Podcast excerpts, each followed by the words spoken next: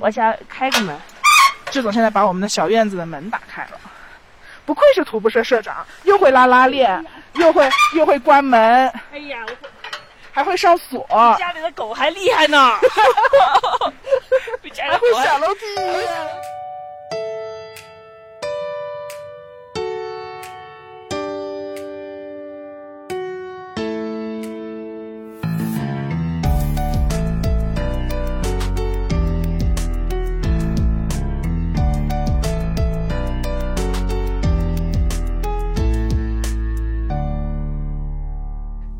大家好呀，大家好，好久不见，真的好久了，距离上次更新已经差不多快两个月了吧？对的，不知道大家有没有长高？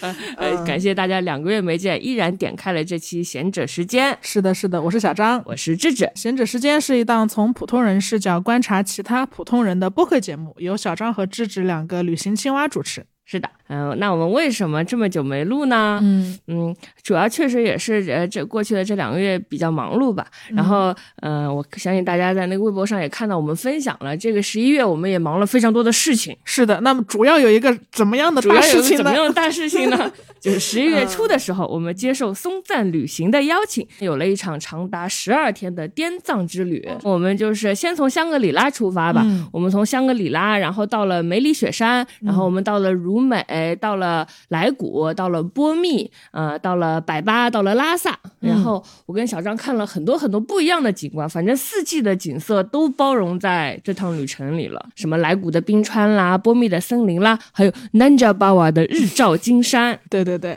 你知道我们这个县其实它在松赞上叫什么吗？不是叫滇藏之旅吗？叫做通往拉萨的阶梯。嗯对，就是我我我们我们因为海拔它会变化嘛，我们可能每天的海拔都在变化，就要么上去一点，要么下来一点。然后拉萨是我们这一趟旅程的终点，所以我们其实是从云南入境，途经了刚刚你所说的那么多地方，然后经历了不同变化的海拔和四季的风景，最后终于抵达拉萨的这么一个一个一个一个一个行程，一个一个漂亮的行程。很很厉害，很厉害。对，反正我们就特别高兴，因为可以有新鲜的事物跟能跟大家分享嘛，这也是作为旅行青蛙的本分。哎，嗯，我们这次呃决定跟大家分享旅行的形式比较特别，嗯小张给它取了个名字叫“滇藏十日谈。说到这个十日谈这个名字，它也造成了颇多误解，因为我们一开始就是在微博上宣布说我们呃就是宋赞邀请我们出去玩儿，然后我们就发了那个海报嘛，然后大家就看到说，哎，十日谈，难道你们是要连续更新十天？”，不是，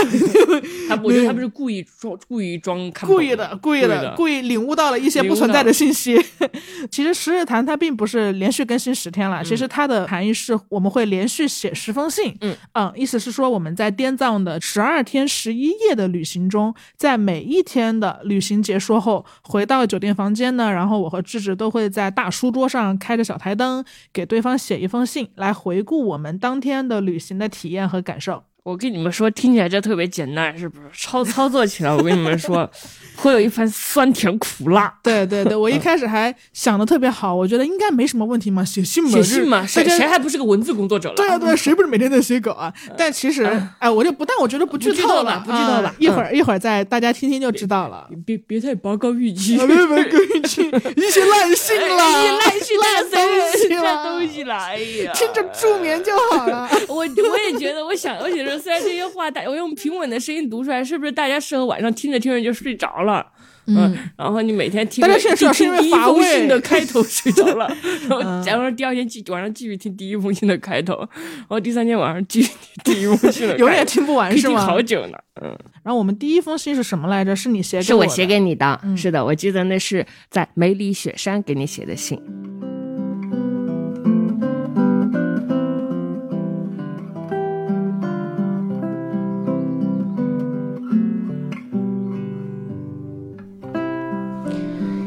一封信，亲爱的小张，晚上好。今天是我们滇藏之行的第一天，现在你正敷着保湿面膜，躺在我隔壁床上玩手机，同时因为高反发出一阵阵沉重的呼吸声。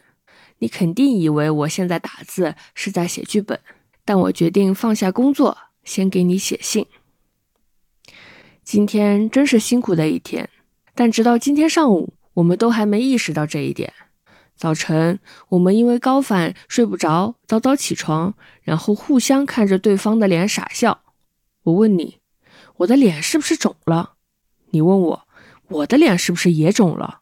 然后我们同时意识到，因为我们的脸都很胖，就算因为高反肿了，也很难看出来。但我们当时都很乐观。吃完早饭，我们按照计划前往松赞林寺。它是云南最大的藏传佛教格鲁派寺院，就在我们昨晚住的松赞香格里拉林卡对面。我们跟着管家佳佳步行过去，从小路走，一路上都能遇到早起转寺的当地人。我们慢慢的迈开步子，小声的说话，因为只要抬高音量，太阳穴就会突突跳。但我们还是爬上了最高的观景台，看到了金灿灿的金顶和金顶后面蓝得没有一丝云的天空。下午，我们坐车从香格里拉前往梅里雪山，车行驶在盘山公路上，我们在车里晕头转向。讲师开着车在海拔四千二百九十二米的白马雪山垭口停下。本来我不想下车的，但我看你也没下车。我为了我俩的面子，也为了我残存的徒步社领队的尊严，硬撑着下了车。我蹲在地上，快速地欣赏了一下白马雪山，站起来的时候非常缓慢。回去的路上，我们非常安静。你在副驾驶没有发出任何声音。人在忍受痛苦的时候都很安静。我拍着你的肩膀，想着未来十天的旅程，有点担忧。滇藏的秋天很美。酒店很好，但我们是不是错误估计了自己的身体？我想起你出发前开心的样子，我很久没有见你那么开心了，或者说，我很久没见你如此热切的期待某件事了。我知道全程能住进心仪的酒店当然是开心的重要因素，但更重要的原因是，它意味着我们的生活中终于有新鲜的事可以发生了。悄悄告诉你，在敲定这场旅程的一周前，我正在看一本关于心理学的书，叫《也许你该找个人聊聊》，因为我想在你找我聊聊的时候，能说点什么帮到你的话。我越来越不知道该说什么了。在看这本书的前几天的某个夜里，你来找我聊天，告诉我你很痛苦。对叔叔的思念和哀伤，就像一个一直在你大脑里启动着的后台程序。你不知道该如何处理失去，不知道该如何找到新的动力。你再面临着人生的暂停，好几年了。你讨厌这种暂停，但你不得不面对它。所以，我们飞快地敲定了这趟旅程。它当然不是答案，也不是终点。它无法指导我们未来十年该怎么生活。但至少能指导我们未来十天该怎么活。每天的行程都安排的好好的。我知道今天我们会去做经幡，明天我们会骑马看冰川。还有什么比这更让人安心的事呢？而且我们还能出一期新的播客，出一期有话可说的新的播客。这对现在的我们来说，就是一次阶段性胜利了。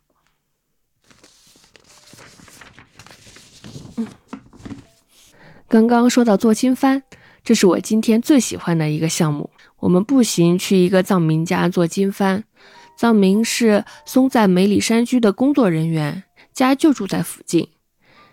经幡在藏地随处可见，有蓝色、白色、红色、绿色和黄色，它们代表着天空、白云、火焰、湖水和土地。经幡上印着祈福的经文，藏地的说法是。风吹动经幡一次，就是诵经一次。我们印经幡的颜料是带着青稞酒的黑色的颜料。我们先用毛刷浅浅的蘸一下颜料，不能太多，因为到时候墨迹会晕染；也不能太少，因为到时候会印不出来。然后我们用毛刷把墨迹刷在经文板上，再用经幡覆盖住经文板。然后拿起一只切了一半的红薯，当做印刷板，在经幡上慢慢按出经文的墨迹，力道不能太轻，也不能太重。制作经幡的过程让人感到专注，内心平静，甚至忘记了高反。我觉得很神奇。我想象在西藏某个藏民的女儿跟我差不多大，在我十岁的时候，做作业是人生中最重要的事。老师说，作业要字迹工整，不然就要罚抄课文一百遍。但他十岁的时候，也许做经幡比做作业更重要。爸爸妈妈跟他说，印刷之前要洗干净手，印刷的时候注意不要把经文染得模糊不清，要专注，要有一颗虔诚的心。我们就这样在不同的文化里长大了。印刷完经文，我们走回酒店，你又开始走一步歇两步了。你说你要随身携带氧气瓶，我说再坚持坚持，不能一难受就吸氧，这样会对氧气瓶产生依赖，永远适应不了。这是我十年前来西藏的时候别人跟我说的。这时我听到了另一种说法。据一个进藏很有经验的大神说，想要快速适应高海拔，应该落地就吸氧，搭配多喝水，特别有效果。这个方法的原则在于，在不舒服刚出现的时候就马上解决它，才不会让小痛苦拖成大痛苦，才有力气去适应高原。我很震惊，但我迅速相信了这种说法，因为我发现我一直以来笃信的那种难受的时候就要忍耐的说法。很像我接受的东亚教育，他教育人忍耐，教育人吃苦，教育人适应，教育人坚强。我赶紧让你吸氧，你吸完氧果然好多了。我气死！我本来可以做一个对朋友好的人，现在我不让朋友吸氧，还以为在对他好。东亚教育就是你害我做坏人。好了，今天的信就写到这里了。今晚在松赞吃了名叫启程的套餐。冬瓜暖盅和黑松露诺顿火腿炒饭真是太好吃了，吃完我高反都消失了。虽然担忧明天的身体，但我已经开始期待明天的晚餐了。不知道明天我们会度过怎样的一天？期待你的回信。智智，十一月四日于梅里。我录音了，我把怎么了？没事没事，有小问题。都在这种掌握范围内。把帐篷的把帐篷的拉链拉起来先。你这已经开始录了是吧？现在我们是那个那个十一月十二号凌晨的零点二十二分，然后。我们现在要从帐篷出去走走。我们在哪个营地啊？告诉大家，我们在松赞百巴帐篷营地。百巴是小张的故乡，我百八年前就爱上百巴了。哎呀，哎呀，好。志总现在在艰辛的发挥他徒步队长的优势，在给我们的帐篷拉上双层的拉链。你别给人笑死！怎么就笑死了呀？来，好了好了，那我们现在先给大家听溪水的声音，好不好？我们朝着溪水走去吧。好。哦，因为我们住的这个帐篷旁边呢，它就是溪水。我们今天晚上住在小溪旁边，然后我们今天晚上想夜游。夜游的主题是我们先去小溪，然后再看星星，坐下来聊会儿天，好不好？对的，我想开个门。志总现在把我们的小院子的门打开了，不愧是徒步社社长，又会拉拉链，又会又会关门。哎呀，我还会上锁。家里的狗还厉害呢，还会下楼梯，下楼梯呢。很开心，我们住到一个离溪水很近的地方。哪里可以让大家听到溪水声啊？我们看看哪儿就是能让大家听到我们又不掉下去的那种，就是在这个地方。他现在听不见吗？差不多得了吧？差不多得了吗？大家大家的耳朵应该可以吧？有有没有蛇啊？他们说这边就是生生态过于好。我觉得应该可以。你你你慢点下来。我穿的拖鞋。你穿拖鞋啊？那我下。啊，没关系，没关系，可以的。那那要不然你把录音机给我。我来来来，智智智带大家听一听。哎，你小溪下面那个是水的。哦，那我直接坐这儿吧，好不好？我们坐这儿吧，我们坐这儿吧。我我我们我们现在来到了小溪边，然后你们能听到就好了。小张，你在哪？我在你后面。你还能坐过来吗？我。啊啊啊！这个花有刺！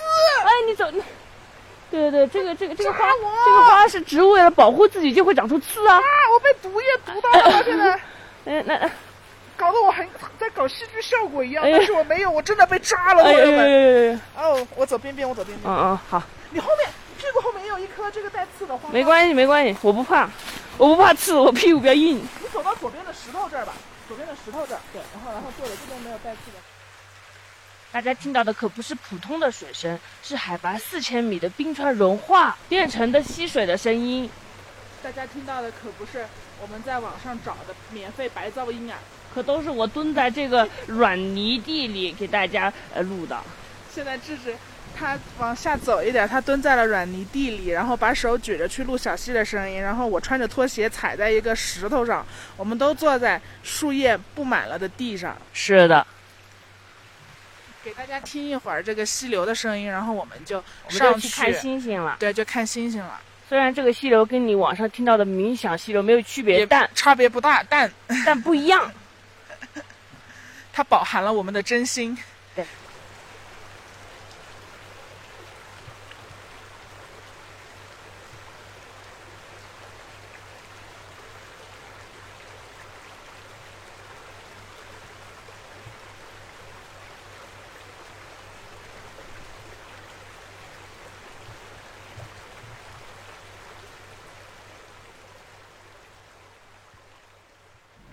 第二封信，你好呀，智智。尽管我提出了西藏十日谈的倡议，但真正收到你的信时，我仍感到十分新奇，因为你是一个如此不爱写信的人。依稀记得那是二零一八年的除夕，我们刚刚合租不久，我还是一个二十五岁的爱写除夕夜小作文的女的。我在零点准时给你，也就是我新交的好朋友发送了一篇 Word 文档。向你详细讲述了认识你我有多高兴，和你一起住我有多幸运。而你，我的朋友，你当时的第一反应是：妈耶，你这么高，那我是不是也要给你回写八百字？谁能想到呢？我们小智，一个写八百字小作文都费劲的人，如今为了录播课，硬生生给我写了这么多字。我心中感慨万千，无法确认这是友情的力量，还是赞助商的力量。你说的没错，昨天我们过得并不容易。如果说高原反应尚在我的预期之内，那突如其来的月经和盘山公路的晕车就是突然叠加的难度 buff。我感到浑身肿胀，即使阿加芬散就摆在脚边的背包里，我也没有力气去拿它。弯腰开拉链，伸手摸出一包药，找出矿泉水，拧开矿泉水的瓶盖，撕开药的包装，喝下去。这一系列理应行云流水的动作，对如今的我来说变得艰难无比。我从未如此欣赏过你的肌肤饥渴症。每次下车，我们挪动着蹒跚的步伐走向对方，你就会给我一个拥抱，并轻轻地拍拍我的背。我有时在想，看着动不动就要抱在一起的我们，管家佳佳会不会觉得自己突然参透了一些秘密？说到这里，不得不提。在适应高原反应的这最初的几天旅程中，管家佳佳和司机讲师给到了我莫大的支持。今天上车没多久我就吐了，讲师马上开到一个可以临时停车的地方，帮我扔掉呕吐袋。我有些不好意思，但也实在没有力气讲客套话了。讲师绕过车头，从一个很大的保温瓶里给我倒了一些开水，再倒了一些矿泉水，混合成一杯刚刚好的温水。讲师用带着藏族口音的普通话向我认真强调了三次，说盖子他每次用完都会清洗，盖子是干净的。上一次对我做这个动作的人应该还是我的爸爸，他也会随身带很大的保温瓶，并在意我喝水的温度。是的，我在迷迷糊糊的高原反应中再次想起了爸爸妈妈和那些生病的人。我不过是在经历一些明确知道一定会度过的轻微的不适。还被很好的同伴们照顾着。那些长期生活在病痛中的人，他们怎么办呢？仅仅是糖尿病的并发症都足够引发白内障和神经炎症了。而不健康的人们好像从这个世界上消失了。大家发朋友圈分享喜讯，没人发朋友圈分享病痛。还有氧气，在昨天之前，我从未发现拥有足够量的氧气也是好幸运的事情。如今的氧气被装在铝制罐头里。我需要小心翼翼地吸上一口，依依不舍地放下。智智，在写这些的时候，我感到有些压力。我好像又在写一些不那么快乐的事情了。而你，你总是快乐的。当然，你也会有烦恼和忧愁，但那些烦恼和忧愁好像从来都不会进入你的心灵，不会损伤你作为人的肌理。每次听到大家喜欢闲者时间的原因是治愈，我的白发就从发囊中拔地而起。因为我深深的知道，我并不是一个无忧无虑的人，说温馨的话，并不是我所擅长的事。正如我们的旅程当然有美景，松赞林寺、白马雪山、梅里雪山，还有我们今天去到的千年古盐田、时隐时现的澜沧江，这些都是很美很美的景观。但我见到美景时，仍然会想象有失明的人无法见到这美景，有腿脚不便的信众，也许最终没能走到拉萨。这些都是不够治愈的事。但却是我真真切切想过的事。但这都是昨天的感受了。今天我过得很开心，我感觉你也过得很开心。你开心吗？鉴于你此刻正坐在我身后的炕上写剧本，我不敢打扰，那就请你明天再告诉我你今天开不开心吧。当然，你也可以在明天告诉我你明天过得开不开心。今天我们告别了梅里，来到了如美。管家佳佳说，如美前有梅里。后有我们明天要去的来古，通常作为这两个高海拔地区中间休憩的一站。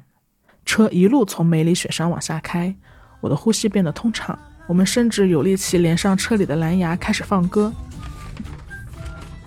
你的歌单也太厉害了，从童年金曲《小跳蛙》，到九零后劲歌金曲《爱你》，再到纯音乐版的《西游记》配乐，没有我们老韩的音乐品味所不能涉猎的音乐范围。我们还放了郝雷的氧气，我跟着郝雷的声音吸光了手头全部的氧气。中午，我们去到一户藏族人家里吃盐井家家面，我吃的好开心，因为盐井家家面真的很合我的胃口，面很筋道，汤底也是加了瘦肉和花椒的鲜美味道。除了主食，主人家还做了盐煎五花肉、凉拌黄瓜和辣炒土豆片。负责招待我们的是家中的长女儿格松卓玛，看得出来她的爸妈非常以她为豪，整整一面墙都挂着她获得的优秀学生奖状、三好学生奖状、一等奖奖状等等。下午我们就来到了松赞如美山居，这里的海拔只有两千多米，我的手也不疼了，脑袋也不疼了，也可以大口呼吸了。但讲师说，最近怒江七十二拐附近会在中午和下午准点封路。他建议我们在凌晨四点半就出发，尽量避开卡点，这样就可以在明天下午左右赶到来古冰川。我好期待来古冰川，听说那儿有蓝蓝的冰洞和成片的雪地。但说实话，我也有点害怕明天长达十个小时的车程和来古山居四千二百米的海拔高度。我决定带着这样期待和害怕的心情去睡觉了，因为已经一点半了。希望明天的你能给今天的我带来好消息。小张，十一月五日，于如美。那我拉着你往上走吧。好，我们就是在这样的溪水边睡觉的，厉害吧？厉害吧？你不用拉着我，你把这个录音设备拿着，我自己爬上去。行，好，你等一下啊，等我先爬上去。这个石头实在是有一些陡峭，你一定要避开那个小刺刺的花。你现在脑袋后面就有小刺刺的花，知道知道。等一下啊，等一下啊，我有一些蹒跚。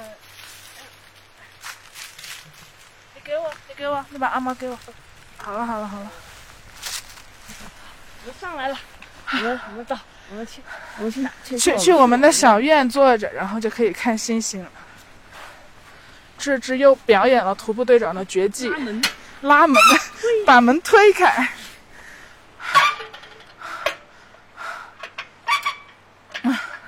虽然我今天状态好，但这个地方毕竟也有三千二百米海拔，还是有些微喘。我们两个现在坐在了帐篷前面的摇摇椅上。哎，把这个放在这里。好的，放在这应该可以录到。我跟大家说，我们虽然在看星星，但是星星不是你一到露天就能看到的，因为你的眼睛首先要适应黑暗。你想要看星星，不仅要去一个海拔高。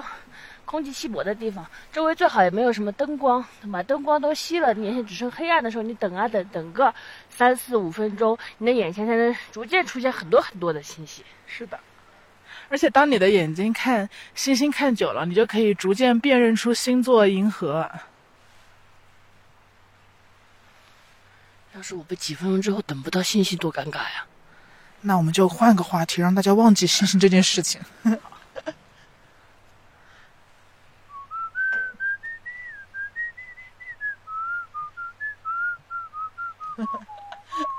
你在召唤 superstar。我跟你们说，智智不管在高原两千、三千还是四千、五千米的海拔，它都可以不间断的吹哨子。我跟你们说，小张的肺活量比我还大，这就是他高反的原因。对，肺活量越大的人，应该对氧气的需求量越大，所以就很容易高反。我们现在的环境呢是这个松赞的百八帐篷营地，它每个帐篷都是有一个悬空的房间，然后我们就在这个悬空的二楼有一个露台。而今天是我们旅行的第九天，我们大概已经给对方写了八封信了。对的，想必大家也都听得差不多了吧？唉。你为什么叹气？说到写信这个事儿，这个这精妙绝伦的创意是小张想出来的，但是确实小张想出来自我折磨的。写的时候确实没想到，这还挺辛苦的写信吧？就是每天你你行驶结束了充实的一天。你很累，想睡觉的时候，结果发现自己还有一封信没有写，那种感觉。哎，这个时候呢，你就可以打电话给前台，说给我一个制氧机，嗯，给我一个鼻吸管，然后我们就躺在床上，插着鼻吸管，插着氧气，然后我就开始写信。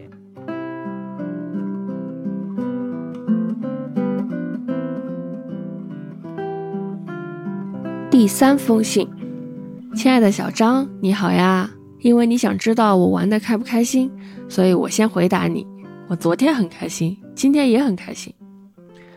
在上封信里，你说你对来古冰川又害怕又期待，不知道到这儿会怎么样。那我告诉你吧，我们来到了来古冰川，你现在正嘴唇发紫的躺在来古山居的床上。你说明天也不去看冰川了，你这两天就要一直待在弥散式供养的来古山居，永远跟你的制氧机在一起。不过晚上我们在这个海拔四千多米的地方看到了漫天繁星，你又决定原谅这一切。刚才我们各自躺在小床上，你插着制氧机，房间里黑黑的，灯都关上了，我们静静地看着窗外的雪山和星星。没有光源的时候，星星变得格外清晰。我想就这样看着星星睡过去。但我想想，剧本还没写完，今天的信也还没给你写，只好把帽子从我眼前移开，爬起来，打开电脑，给你写这封信。我羡慕所有看到星星会想流眼泪的人。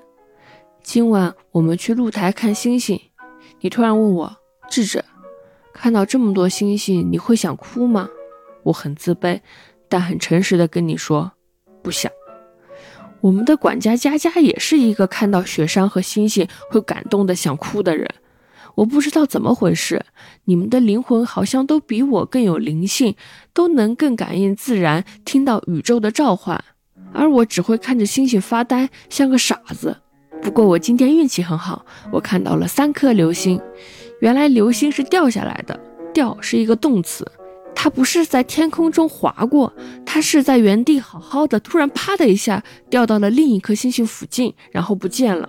过程非常之快，我看到流星就下意识想许愿，然后我飞快的许愿世界和平，瓶子在心里还没说完，星星就不见了。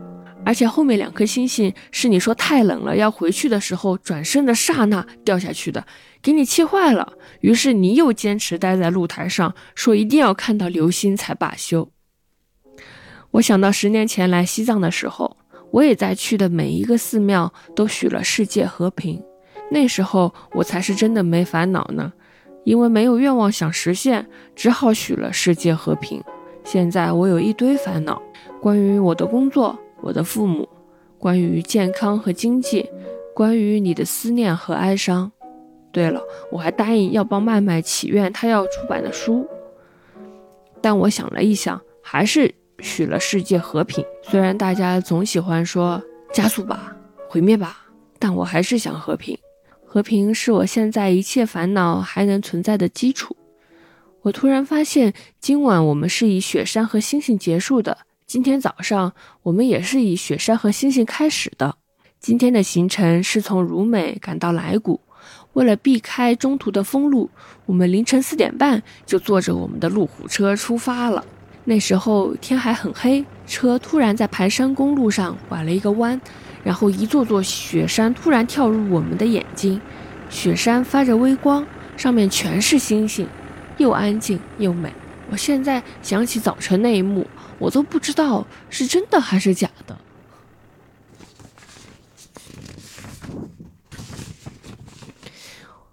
我们的管家佳佳念了一首诗，他说：“生年不满百，常怀千岁忧。昼短苦夜长，何不秉烛游？”他的意思是，一个人活在世上，通常不满百岁，心里却总记挂着千年万年的忧愁，这是何苦呢？与其叹息白天短暂，黑夜漫长，不如拿着烛火，日夜不停的欢快游玩，就像我们星夜看雪山一样。他念完这首诗，我心里就很着急，因为我也想说点更有文化的东西来回复他，但我没想出来。幸好这时候你说话了，你说：“你们看这个天上的星星多的跟麻子一样。”谢谢你。总之，下午我们抵达了海拔四千二百米的来古村，这是一个位于冰川末端的藏族村庄。有很多仿佛是史前的石头和大片连绵的雪山，这里人烟稀少。我们的车开进这里，就像开进了一幅画里。这幅画跟村上春树的某本书名特别契合，就是《世界尽头和冷酷仙境》。难以想象这个地方还能建造出一个酒店，也就是我们今天入住的来古山居。来古山居很神奇，它不是在一个遗世独立的村庄突然拔地而起一座突兀的酒店建筑，而是藏在一块岩石后面往下建造的一个山居。它融在这个村庄里，乍一看根本找不出它来。据说，因为在这里建造酒店很困难，这个酒店是在内地建好，然后按照房屋的结构一块块拆下来，穿过隧道运到这里，再像搭积木一样拼起来的。它的好处是因此很小巧紧凑，因为最大的那个房屋建筑也不能超过隧道的长度，因为小巧，它就可以实现全酒店弥散式供养。就是你一走进酒店，就会被氧气环绕，它的氧气很充足，能救高反人的命。上封信里你说，当你谈到你的高反痛苦和其他一些没那么快乐的想法时，会让你感到压力。可是我觉得这一切都很正常，就应该是这样。其实我从来没想过，我们这次的信会是什么滇藏的快乐游记。这个世界上不缺少关于滇藏的快乐游记。但总要有人详细的叙述高反的感受，告诉大家高反不是只靠维新就能解决的问题。由你来说这些话非常合适，因为你就是这样的人。你总是不断提醒我，这个世界上不是只有阳面。大家都爱团圆饭、合家欢、美丽的风景和快乐的人。我们饮掉每一顿团圆饭背后个体的悲伤，饮掉失去亲人的痛苦。饮掉无法坚强的时刻，饮掉糟糕的经济状况，饮掉苦衷，饮掉美丽旅途背后的高反。但你讨厌隐瞒，怨恨隐瞒。也许这就是我们对《贤者时间》这档播客开始变得爱恨交织的原因。因为你讨厌隐瞒，而现在你觉得不能表达的东西太多。当人永远只能表达一部分的自己时，就是隐瞒。你也不喜欢“治愈”这个词。你说你并不擅长说温馨的话，但我们都知道，这档播客不是因为擅长说温馨的话而有了更多的听众。有时候恰恰是因为说了很多不温馨的烦恼和痛苦，你也并不想总是呈现头疼和痛苦。嗯，但在我们的人设里，你总是负责呈现头疼和痛苦的那一个。我说人设，不是说我们在录制播客的时候故意打造的东西。只是当你有了听众，有了评论，有了反馈，我们有了一个形象。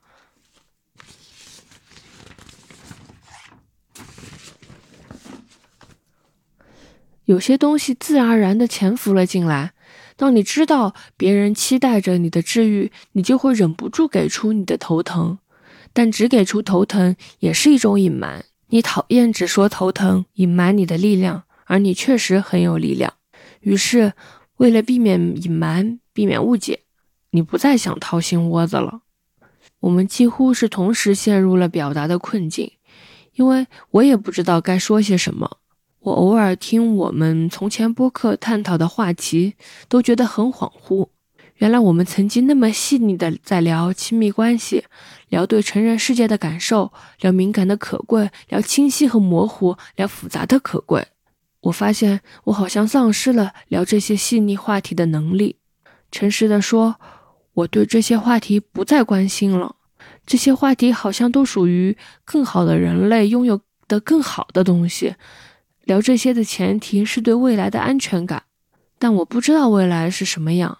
我的马斯洛需求好像又回到了第一层。我关心的是生存和安全的问题，比如工作。其实我不知道我的编剧能干到什么时候，能写的东西越来越少。也许某一天，每个编剧都得考个什么证才能写剧本。那时候我肯定干不了。但那时候我做什么工作呢？那时候我能赚足够多的钱承担家庭的责任吗？刷微博的时候，我也担心。前几天我给某个新闻点了一个赞，刚刚点完赞，然后突然发现微博加载空白，我刷不出东西了。然后我赶紧退出微博，点开微信，发现微信也连不上网，我跟整个世界都失去了联系，给我吓得鼻孔堵塞都瞬间通了。然后我发现只是手机欠费，但那短短的半分钟，我知道我在恐惧什么。我还担心打仗，看到女明星穿的衣服越来越严实，我也担心。我带着担心生活。总之，我没法再聊敏感的可贵那样细腻的东西了。他们不在我的心里，我不能假装把他们掏出来。这就是我们这么期待这场旅行的原因。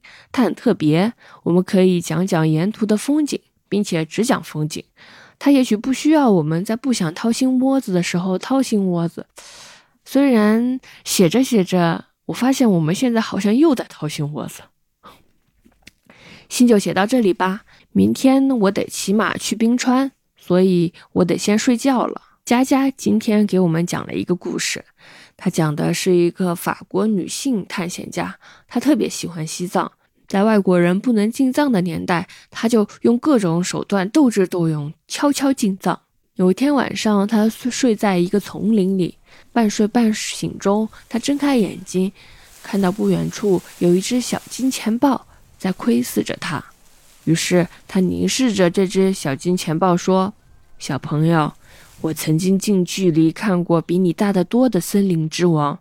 睡觉去吧，祝你幸福愉快。”于是金钱豹就走开了，他继续陷入睡眠。我也想得到那样的安眠。晚安，智智。十一月六日，于来谷。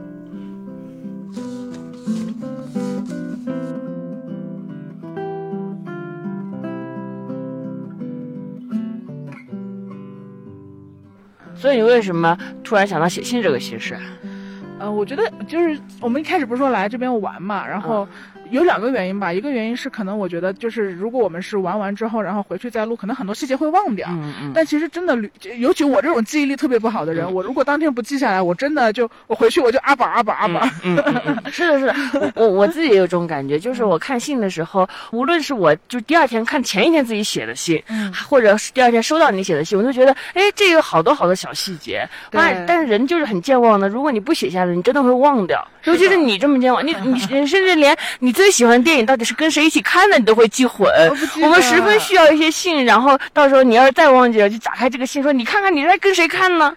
对，这是第一个原因，就是我觉得，嗯，可以让我们鲜活的记录下每天的游记的细节。嗯，还有一个原因是，我觉得信其实是两条故事线嘛。嗯，就你第一条故事线是我们每天的游记经历。嗯，但还有一条故事线是我们并不总是活在当下时空嘛。哪怕我们在旅游的时候，我们啊，总会有身心灵的大师告诉我们说你要活在当下。嗯，但我们其实其实还是会想着一些其他的事情的。嗯，所以也许我们在相处的过程中，有一些话是我们白天我们在车上没有说出来的。嗯，然后我们在晚上吃完饭，其实可以聊天，可以散步，但我们因为太累了，回去吸氧了，也没有说的。然后这个时候就可以在信里面沉淀一下，就是白天其实想跟对方说，然后想到的一些话，晚上可以再写出来。嗯，对，我也觉得，就是因为我我觉得每个人我们关注的细节都不一样。比如今天我关注了 A B C，但是今天你你写了 D E F，我们把可能。不怎么能表达清楚的话在信里说。就比如说，我们除了描写景色，可能还描写我们对前段时间播客的担忧，或者说期待，或者对我们生活的一些感受。我觉得可能之前我们只是在闲散的聊天中提过一嘴，但是在信里系统的记录可能是另一回事儿。是的，是的。然后星星还是没有出来。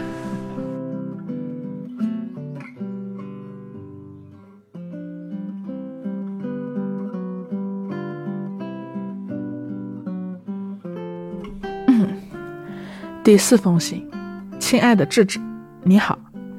二零二三年十一月七日晚上十一点半，位于中国西藏自治区昌都市巴素县然乌镇来古村来古村村委会附近的松赞来古山居的四层餐厅里，仍然灯火通明。正如你在昨天的来信所说，这是一个位于冰川末端的藏族村庄，是世界尽头和冷酷仙境。是的。这是一个相当美的地方，但它今天却染上了一些尘埃，因为有两个来自北京的自由职业者在深夜在皑皑的雪山脚下插着耳机开电话会。还好，这是两个小时之前的事儿了。我们工作完之后就又去四楼的露台看了星星。今天你不能嘲笑我了，因为我也见到了流星。你说的没错，流星并不像动画片里拍的那样。从天空的一侧飞到另一侧，也不会像动画片里拍的那样画出一条优美的弧线，通通没有。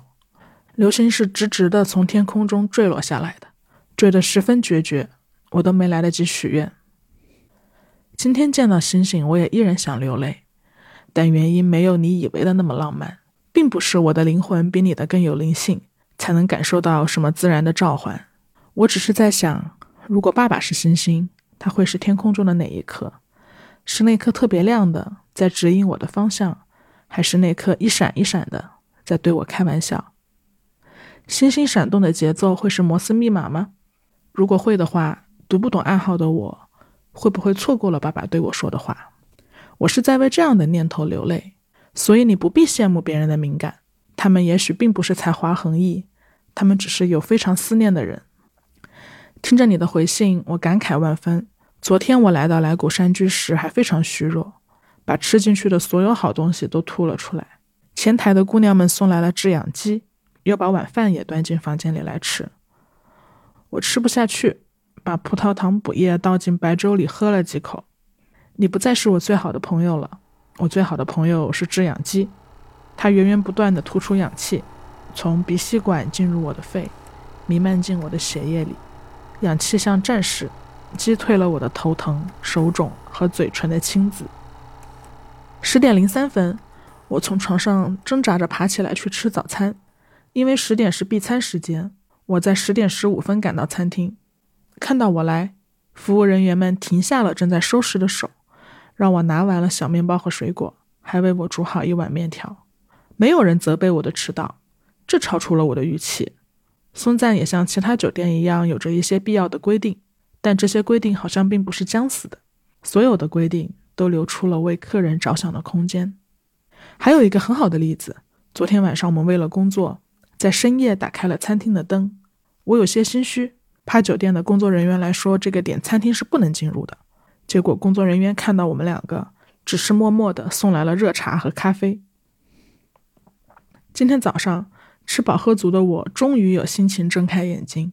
看到整个餐厅和背后的成片的雪山融为一体，感叹松赞选址力的背后是极强的审美能力和 JR 能力。我还看了会儿《甄嬛传》，每当我生病或者在异乡无助的时候，我就会看会儿《甄嬛传》。看到熟悉的剧情还在一遍遍上演，甄嬛还在一遍遍回宫，我就陷入了熟悉的剧情里，不再害怕了。不管在这个世界上的哪个角落，《甄嬛传》都是我的姜汤。下午，我们开车去了来古冰川。冰川离酒店不远，开车也就十分钟。司机讲师说，冰川是看一眼少一眼了，因为全球变暖，他每年载游客来到这里，都能看到冰川在一点点缩小。总有一天，它会缩小到消失不见。你牵着我走进冰川，我还是三步一喘气。管家佳佳给我们拍了许多照片。听友们在微博上看到这组照片时。说我们在演《再见爱人》第四集。照片里，我全黑装束，戴着严严实实的防晒帽和墨镜，像一团巨大的黑影。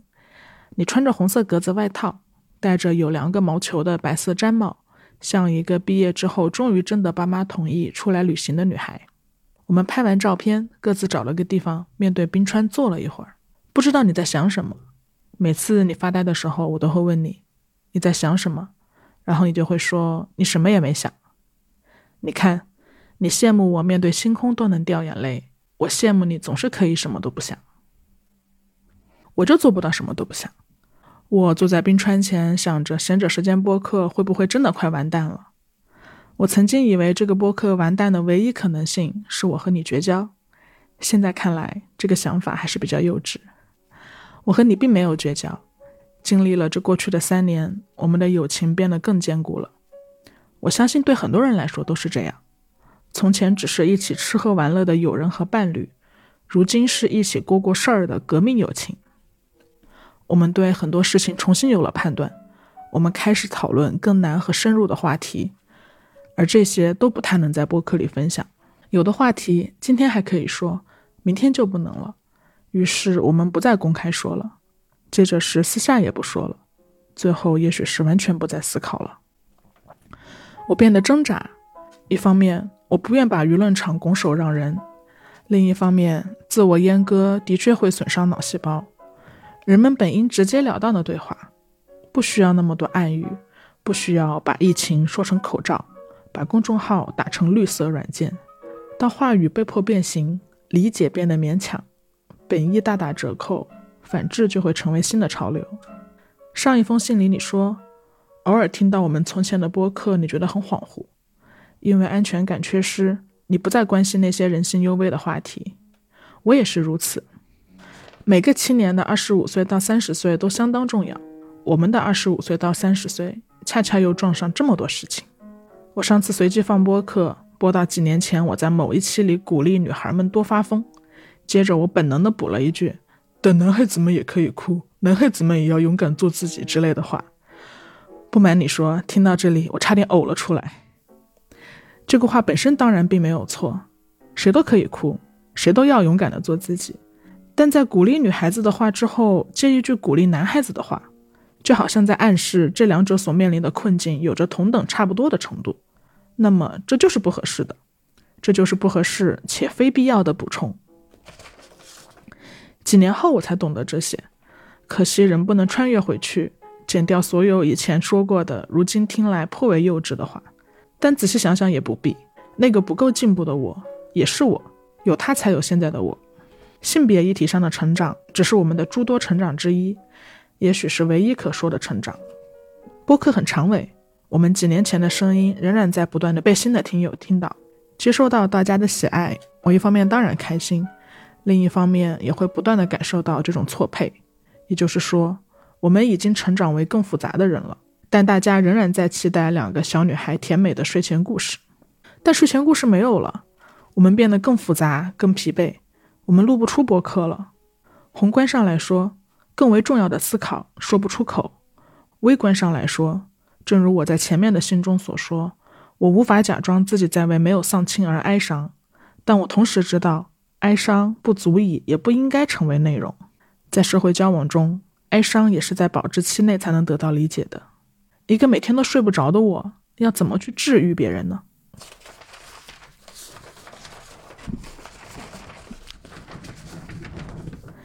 今天管家佳佳问我们，闲者时间是否足够养活我们了？我第一反应是错愕，怎么可能？小贤才几岁？后来想想，我们近一年的商务合作确实变多了，但这并不意味着全然的欣欣向荣。也许和大家想的动机不完全一样。我们接商务合作不仅是为了钱，还有为了能让闲者时间正常运转下去的愿望，至少可以制造一种假象。因为这就是我们所熟悉的内容行业规律，你和我都深深的知道，如果一个内容产品它仍然具备市场价值，就不会死得那么快，那么明显。我们也许可以靠着商务合作吊着一口气，直到我们重新找回表达欲的那天。对我来说，最简单的好处就是，拥有一个甲方给到的 brief，能让我更有底气敲开你的房间门，请你从你第一顺位的写剧本的时间里抽出一部分来讨论播客。我也会偷偷的想，如果松在没有邀请我们，你还会抽出十二天和我一起旅行吗？你的工作总是那么重要，我竟然在和一份工作吃醋。不过这些问题都太难了，一时半会儿根本想不到答案。再想下去，一个制氧机就不够用了。我要睡觉了。明天我们要去到波密，一个海拔只有两千多米的地方。我相信在波密我会变得强壮一些。哦，对了，今天的星星也依然像麻子一样多。小张，十一月七日，于来谷。我跟你们说呀。星星现在还是一颗都没有呢，但这不是西藏的常态。我们每天晚上都能看到很多星。今天不知道怎么回事，他他想捉弄你们，跟你们玩儿。嗯，所以就趁我们录音这天就没有星星。但是我是这么想的，就是那天在四千多米那个海拔的时候，看到满天繁星的时候，那个星星哇，就就像一张网一样向你扑过来，然后你盯得越久，越亮的越多，还有很多很多都会眨眼睛。我们还看到了好多好多流星。然后那个时候我就觉得。其实虽然我们现在看不到星星，比如说我们在北京吧，雾霾天很严重，我们也看不到星星。但是，但是我经过海拔四千米那个星空，我明白了，即使看不到星星，我们头上也有星星的。哦，这个好好好好治愈啊！我不太喜欢用这个词，但是。但是好治愈，就是对的，我只是看不到而已，但它还是在。它就是在那里，它可能是被很多云雾啊什么什么东西遮住，但它就是星星就在天上，无论你看不见看得见它，它都看得见我们。所以你如果想对星星许愿，你还是可以许；想对流星许愿，你也可以，你只是看不见它们。其实它确实在你头上划过了。哎，这么说的话，如果一个人他晚上，比如说晚上有六个小时，嗯，是是天完全黑的时候，然后他就坚持六个小时持续的对着天空许愿，嗯，总有一颗流星划过来。总有一个人会会的。哎呦！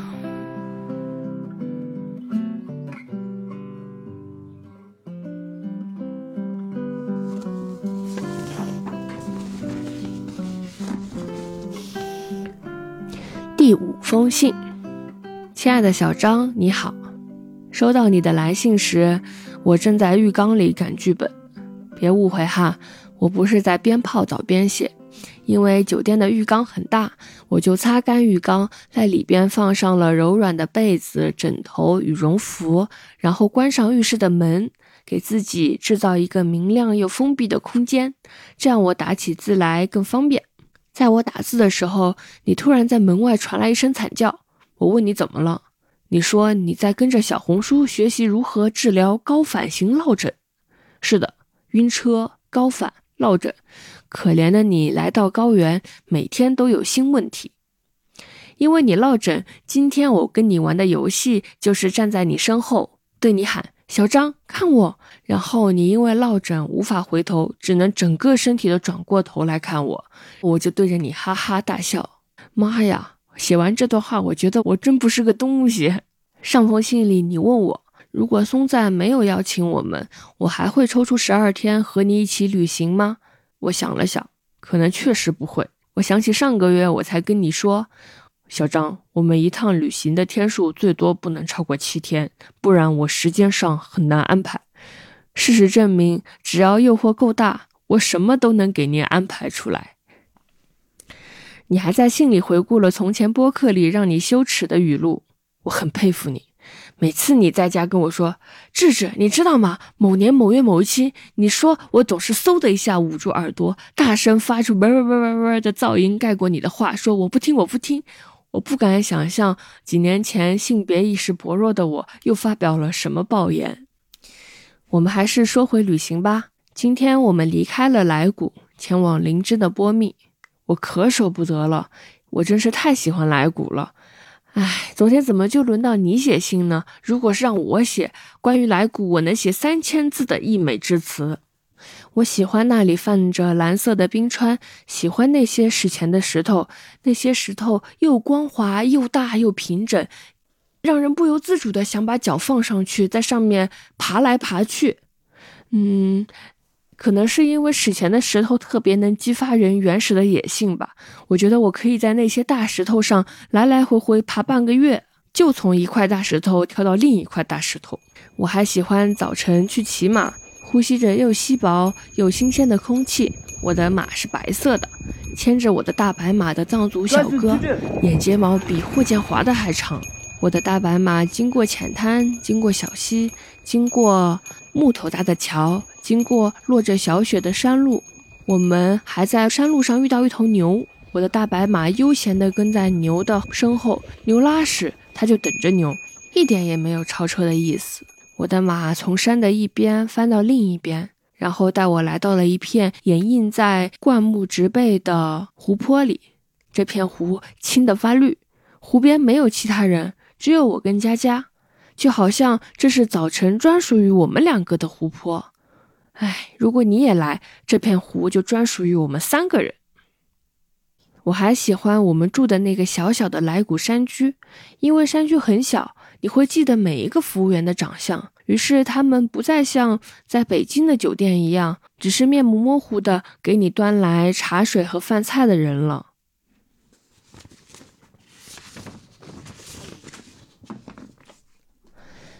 你知道，他们都是附近的藏民，能来这家山居式酒店工作，有固定收入，他们很高兴。因为在山里挖虫草换钱总是不固定的。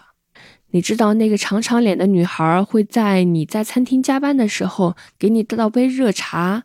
你知道，这里的保安大叔有个三岁的小孩。虽然你很奇怪，在海拔这么高的地方需要什么保安？难道是为了防止牛羊进酒店？你知道这里牵马的藏族小哥不太会说汉语，但是对 iPhone 很感兴趣。你的手机苹果多少？呃，十三。Pro Max 吗？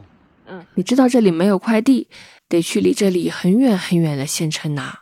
我知道这么多，可是走的时候太匆忙。今天早上要出发去波密，我起晚了，没来得及在山居吃早饭。就请餐厅的服务员帮我打包菜单上没有的三明治。我以为三明治只是拿面包夹一夹就好了，没有想到时间比我等待的久。一想到你们在车那边等我，我就很着急。于是拿到三明治的时候，我只对服务员说了一句“好的”，然后就匆匆跑了，连一声谢谢都没说。想到这里，我就很后悔。那个服务员小姑娘对我很好。昨晚在餐厅工作的时候，就是他给我们倒了茶。看到我着急，他也很着急，一直去催厨房，但我却连谢谢都没说。他住在海拔四千多米的地方，这也许是我们最后一次见面了。结果我没有说谢谢，我应该对他微笑一下，说我不着急的。今天从来古到波密的路上，还发生了一件让我遗憾的事。就是我们在停车下来吃饭的时候遇到了一个大哥，这大哥大概五十多岁的样子，他穿着冲锋衣，高高的个子，斯斯文文，戴着眼镜，看起来有点像上海大哥。在我们快吃完的时候，他走进了这家藏餐厅，他看着我们的菜，指着其中一盘问：“这是什么？”那是一盘酸萝卜炒牦牛肉，外加一碟饼子。然后我们就告诉他了，我还跟他说。这里的凉拌黄瓜和西红柿炒蛋特别好吃，一定要点。大哥摇了摇头，说他是一个人来的，吃不下这么多，只能点一个菜。嗯，可能是因为我的提示让他觉得他是一个被提示的小白，所以大哥再三强调。他说这是他第二次来西藏了，我很受触动。当时我就觉得。人一定要有朋友。如果人只顾工作忘了朋友，以后来西藏就只能一个人来餐厅，只能点一道菜吃。当然，我不能武断推断大哥没有朋友。总之，我们走的时候，大哥独自坐着，拿着甜茶壶，自己给自己倒甜茶喝。他还没点菜呢。我们挥手跟他告别，大哥很惊讶，说：“那你们的菜还没吃完呢，怎么就走了？”大哥看起来真的很为那道菜惋惜，他的表情好像在说：“我一个人只能点一道菜，我这么纠结，你们有条件点那么多菜，却这么浪费。”我们今天中午确实点多了，所以那盘酸萝卜炒牦牛肉都没怎么动。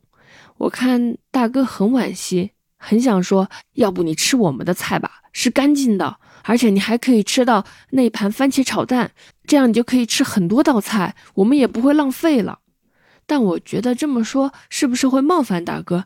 感觉像让人家吃剩菜似的。于是我就没说。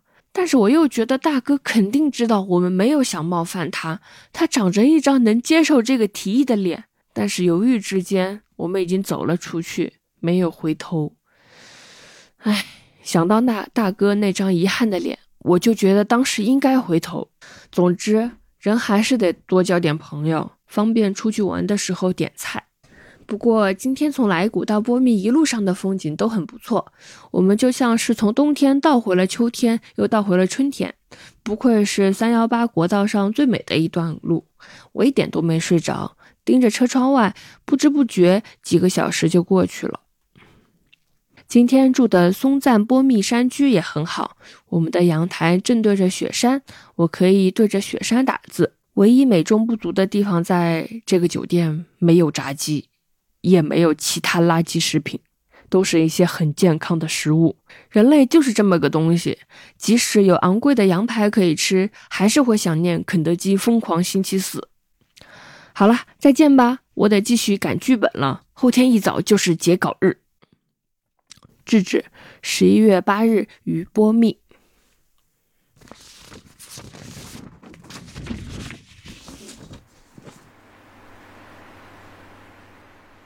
我好喜欢我们现在所在的这个地方，可能大家不能听很清楚，但是因为百八帐篷营地它是四面都被冰川水聚集的小溪环绕着的，所以我们四面八方都有流水声。嗯，你特别喜欢水，对，因为南方南方孩子其实就是我的城市里面就有湘江嘛，就有江河湖海这见的比较多，但是到北京之后水就变得很很稀有。嗯，所以我特别特别喜欢小溪，我也喜欢被小溪包裹的感觉。但是我们明天就要去拉萨了，哎呀，明天就要去拉萨，我心里难过死了。我就希望我们的车永远在路上，这个行程永远不停止。对，去拉萨就意味着行程快结束了。这就是我觉得我我我出行之前我就跟你说我喜欢这样旅游的一个原因，就是你好像每天都有所期待。是的，每天都有新的东西发生。就哪怕我已经来过两次西藏了，但是西藏非常非常大，季节也不一样。我来的时候都是夏天，这是我第一次见到秋天的西藏，就很多很多地方不一样。你每天都会经历很多新的事情。其实等我当我们越长越大的时候，经历新的事情的体验是很难得的。对，你基本上每天都会做差不多的事情。然后在旅途中呢，你每天都会经历新的事情，你就会觉得哇，原来还有这么多新的事情我没经历呢，你就会想一直经历下去。然后，然后你还在这么高的地方，你就会觉得，哎，我在海拔四千米的地方，海拔四十米的地方发生了什么，关我什么事？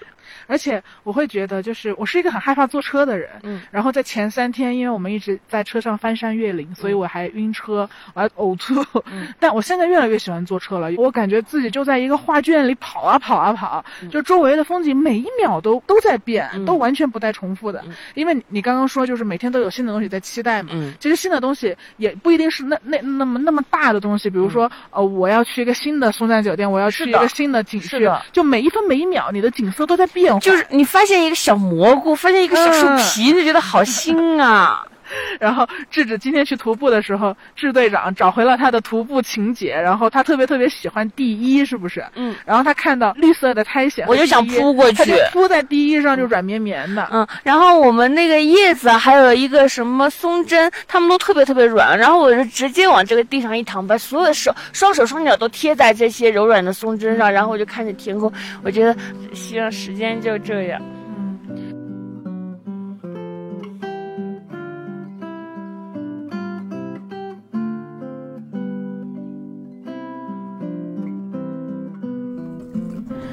第六封信，智智，你好，很遗憾，我们的旅程中发生了一件让你这么耿耿于怀的事。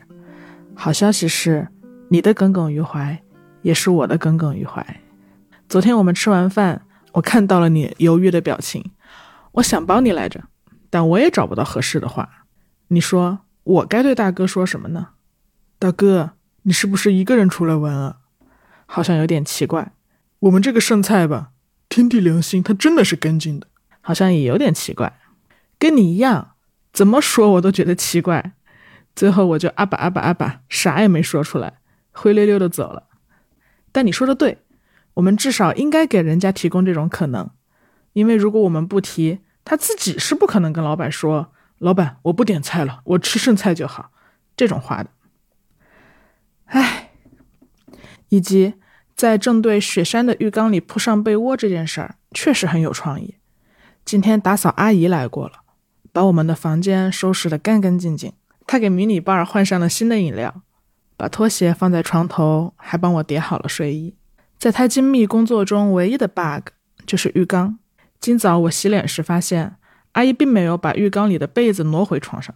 她经过一番缜密思考，把浴缸里的被子叠得整整齐齐，然后还多放了一个枕头进去。我无从得知阿姨在做这一切时是怎么想象我俩的关系的，但见微知著，松赞的阿姨真的很贴心。此刻，你正在波密山居四层的书房里写剧本。据说明天上午十一点是你的 deadline，祝你好运。不过其实你也不太需要我的祝福。我是说，在工作上，你是一个相当敬业的好员工。你可以在任何时刻、任何地点打开电脑。我印象中最夸张的一次，我们一起去成都草莓音乐节看曾轶可，你不小心把电脑托运了。在飞机上，你打开手机备忘录，开始用手触摸着你的手机屏幕写剧本。这可不是抱怨，你都不知道我有多欣赏你的专业。之前忘了跟谁聊天，他问我们对贤者时间播客的哪些评论印象深刻。我说我内心深处其实不太喜欢大家总夸你可爱。我知道，我知道我这么说会显得有点吹毛求疵。大家都说可爱是最高级的赞美词，这些我都知道。当时我说完之后，对方也流露出“啊，原来小张也想被夸可爱啊”这样的意会表情。但老天爷作证，我并不是嫉妒你，我只是不喜欢大家只夸你可爱。是的，我的好朋友有着小熊软糖的声音和乐观的性格。你当然是一个非常可爱的人，但同时你也是一个非常专业主义的人。你认真对待自己的工作。信守诺言，面对困难从不逃避和退缩，敢于承担责任，总能冷静客观地看待问题。你有着干脆利落的个性，所以每次当你被夸可爱，我内心都有一个声音说：除了夸他可爱，不如我们一起来夸他专业、厉害、强大、才华横溢。说回今天的旅程吧，我想你又该着急了，为什么今天又轮到我写信？如果是你写，你至少能写三千字关于港云山林的溢美之词。不过没关系，我也能写三千字。今天上午，我们从松赞波密山居出发，开车二十分钟就到了我们徒步的地方——港云山林。今天的行程说是徒步，其实我都有点心虚，因为这段在森林间穿行的路几乎是平坦的，没有什么上坡和难行的滑道。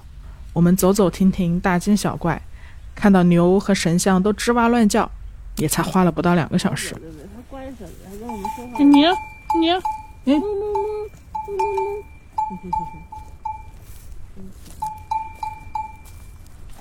他喜欢你。眼睛大大的。这样轻松的行程，与其说是徒步，不如说是林间漫步。我真是太喜欢缙云山林了。来到这里之前，我很难想象。有一个地方的美和它的易亲近程度成反比。这已经是我们来到西藏的第九天了。我习惯了忍耐，忍耐高原反应，忍耐晕车，忍耐早起，因为我知道这一切的忍耐都是为了在四五千米的垭口看到壮阔的雪山和夕阳。梅里和来古就是这样的地方，眼睛被美的有多震撼，身体就有多浮肿。缙云山林就并不是这样的景点。说到景点。我都不太想用景点来形容西藏的任何景观，景点似乎总是人工的，有着乱哄哄的游客集散地。西藏的美绝不像景点那么集中，它是随处可见的。开车翻山越岭时，眼前的山是景；出门散步时，路边朝圣的人们也是景。他们虔诚的心是那样美丽。缙云山林有着我所向往的一切森林的样子，它植被茂密，有着很多种不同种类的植物。牛们自由地在森林里穿行。刚进入森林，我们就捡到了松果和杏叶。佳佳给我们讲解着树木上蘑菇的种类，不过我忙着喘气，记不太清了。黄色的树叶铺满了我们的脚底，像天然的地毯。你喜欢抚摸树木上的苔藓，说如果你是植物，你也会想要这样柔软的地衣。我们大概走了十分钟左右。眼前突然出现了一整片湖，这真是在我意料之外的事。这个小森林里居然还藏着层次这么丰富的景观。湖是冰川水融化而成的，呈现出干净剔透的冰蓝色。因为过于干净，像镜子一样反射出草原上的牛、马、树木和我们。湖泊被树木包围，金色的阳光是天然的滤镜，远景是雪山。作为一个内地南方人，我见到雪和见到高山的次数都屈指可数。如今我每天都可以见到雪山，像梦境一样。我们还路过了很多植物，比如光梗小檗。檗这个字上面是开天辟地的辟字，下面是木头的木。我喜欢这四个字，因为它读上去和你的气质很相像。光梗小檗，光梗小檗，光梗小智。我们还路过了忍冬，也就是金银花。忍冬，忍冬，忍耐冬天。我原本以为忍冬这个名字已经够让人垂怜了，结果再往前走，我们遇到了特忍冬。特忍冬听上去也太寒气逼人了吧，是一个令人感伤的名字。岗云山林里还藏着一个山神像，也就是一个酷似人面的巨石，和大家想象的正襟危坐的山神像不一样。这个山神像是一个侧脸，有着高高的鼻梁和英俊的下巴。为了防止塌陷，当地人用许多树枝支撑住山神的下巴。我们也可以给山神助力，五元一根树枝。就可以在红布条上写上自己和家人的名字来祈福。我们三个人都帮山神支撑了下巴，度过了很有福报的一天。好了，电脑右上角的时钟显示现在已经凌晨一点半了，而你还窝在浴缸里打字。我决定起身去给你泡一杯你喜欢的普洱熟茶，顺便打开我们房间里正对着雪山的大大的玻璃门，呼吸一口带有冰川的空气。人生很长，但能闻到这样空气的日子可不多。晚安，旅程过半了，我们都还很愉快。小张，十一月九日，于波密。你这写信感觉怎么样？写信的感觉累，累，但是但是它的好处就是。它的好处也有好处，只是现在抓着自己的五个手手指头，他说不出一个好处，他其实心里就觉得累。没有，我觉我我自己觉得累，但是挺好的。首先，第一个，你收到收到信的感觉非常好，就是我们打开一个 Word，然后那个不知道为什么这些字都是给我，这些字儿是蜂蜜的，就是很开心。然后你你看信的时候，你自己写信的时候，你你会把自己捋一遍，对，把一天捋一遍的感觉也很好，把自己的思绪捋一遍的感觉也很好。好，因为你已经写了太多一百四十字的东西了，突然写一个三千字的东西，感觉还是很好的。是，而且而且我会我会想说，因为我晚上要给你写信嘛，所以我白天我白天在玩的时候，我会对带着这个意识，我会更加留心和注意。是的，是的，我所经历的东西。嗯，就是比如说，我想，哎呀，今天轮到我写信了，我今天要好好感受生活。对，这样的话，我晚上才有跟小张可以分享的东西。对，有输入才有输出啊。是的，是的。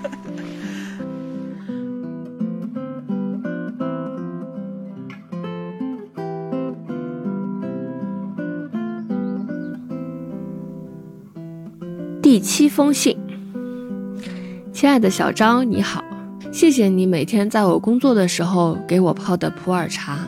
读到你的上封信，我冷汗都出来了，因为我想起来我们在森林遇到那个祈福山神像的时候，我手机没电了，就跟你借了五块钱买了那根祈福棍子，但我还没转钱给你，这种钱可不能赖掉，显得我祈福的心不诚，所以我刚刚赶紧掏出手机转了五块钱给你。希望山神看得见。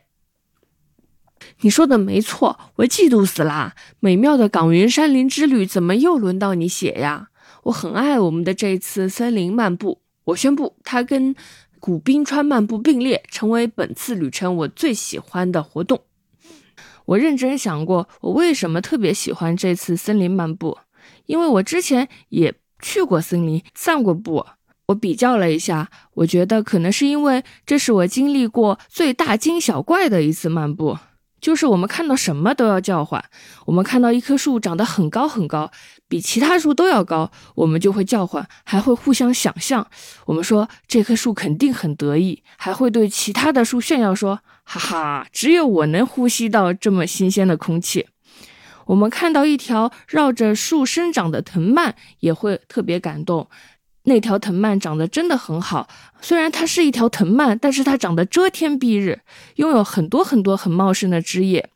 我们通常觉得藤蔓是一种依附性很强的植物，但是看到这棵藤蔓，没有人不会承认这是一根独立的藤蔓。我记得你看到这条藤蔓还感动得热泪盈眶的。嗯，不光是森林里的这些大件，我们看到很小很小的事物也会叫唤。比如说，看到一棵树滴出了黏黏的树胶，或者发现一片树皮的纹路就像唐卡上的云朵，或者突然找到了藏在地衣下面的一颗小小的蘑菇。佳佳跟我们说了一个蘑菇理论，据说人的眼睛如果在森林里看到了一株蘑菇，眼睛熟悉了蘑菇的焦距之后，就能发现森林里有好多其他的蘑菇。我觉得我们的眼睛在那个下午熟悉了几百种焦距，因此突然注意到了从前没有看到过的森林里的很多东西。有一本书就叫《看不见的森林》，它讲的是一个生物学家在森林里专门找了一平米大的地方，然后在一年的时间里只观察这一平米的地方，这一平米就是整个大自然、整个生态系统、整个世界。我从前徒步的时候，总是低头看着脚下的山路，想着快点走到日出或者日落的山顶，对身边的环境的感受总是粗粗的。这是我第一次生长出敏锐的嗅觉和触觉，发现原来森林这么神奇。一片指甲盖大小的苔藓上也拥有春夏秋冬。我对比了一下，得出结论：之所以有完全不同的感受，是因为旅伴不一样。在旅途中拥有一个好的旅伴至关重要，因为有发现美的旅伴，我才能被带动着一起发现美。我想起在生活中也一样，我也是从你身上借你的眼睛，感受到了那么多我一个人永远无法感知到的情绪。昨天你的信里提到了“可爱”这个词。你总是为大家夸我可爱，为我打抱不平。你总相信可以有更复杂的词来形容我。每次有人夸我可爱，你都恨不得把我拉到运动会的主席台，拿起话筒对全校师生说：“看看我的朋友，他不只是可爱。”怎么说呢？谢谢你。但每次你为我这么打抱不平，我总是有些心虚。其实我比你更能接受“可爱”这个评价，但我接受它不是得意的接受夸奖，更像是接受我的性格中不够有锋芒、不够敢争取的部分。我想，一个人的锋芒和志识呈现的不够，所以可爱才会成为他的主标签。我当然不觉得可爱是最高级的形容词，很简单的判断标准。如果真是最高级的，那男的还不抢着用吗？我昨天看综艺，一个男嘉宾被夸可爱，马上就有一条弹幕说：“可爱比喻一个男人也是醉了。”我相信男人对权力最为敏感，他们一定迅速嗅到了“可爱”这个词中隐含的失权意味，一种被动的姿态，一种亲昵的轻视，一种上位者对下位者的摸摸头。有时候我也问自己：你想改变吗？你真的想改变吗？我一直很喜欢有主见、有领导力、锋利又勇敢的女生，不然也不会这么想跟你成为朋友。但是要我自己成为这样的人又很难，也许去拥有那些我更欣赏的品质，要付出太多力量了。所以我有的时候想，既然我付出的证明的力量还不够多，被说可爱可能是我活该。有时候我也感到愧疚，我觉得在播客里。我的可爱加引号会卷到你，让你也收敛了锋芒，没有办法更大胆的表现你锋利的一面。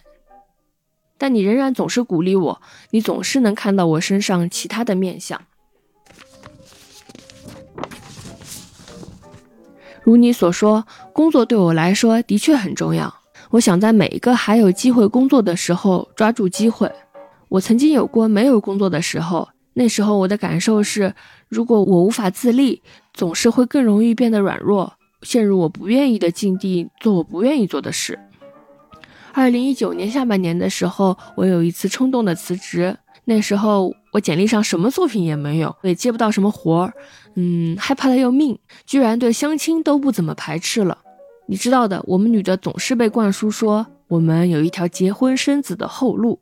虽然一条路被称为后路的时候，通常都不怎么样。（括号结婚是结婚，生子是生子哈，跟你一起抚养一个小孩这件事，我还是有兴趣的。）我也知道，现在现在大家都在说要建立新的婚姻关系，比如说女性不要被婚姻吞噬，女性要有自己的生活版图，找到一个可以改造的男性，改造之，教育之，把男性嵌进自己的版图里。但我也没弄明白，怎么都有自己的版图了，还要费大劲把男性给嵌进来？这这不是给自己增加阻力吗？还是说婚姻的确有很多好处？据我所知，最广为流传的好处是在你失业和生病的时候，有人能给你托底。这是真的吗？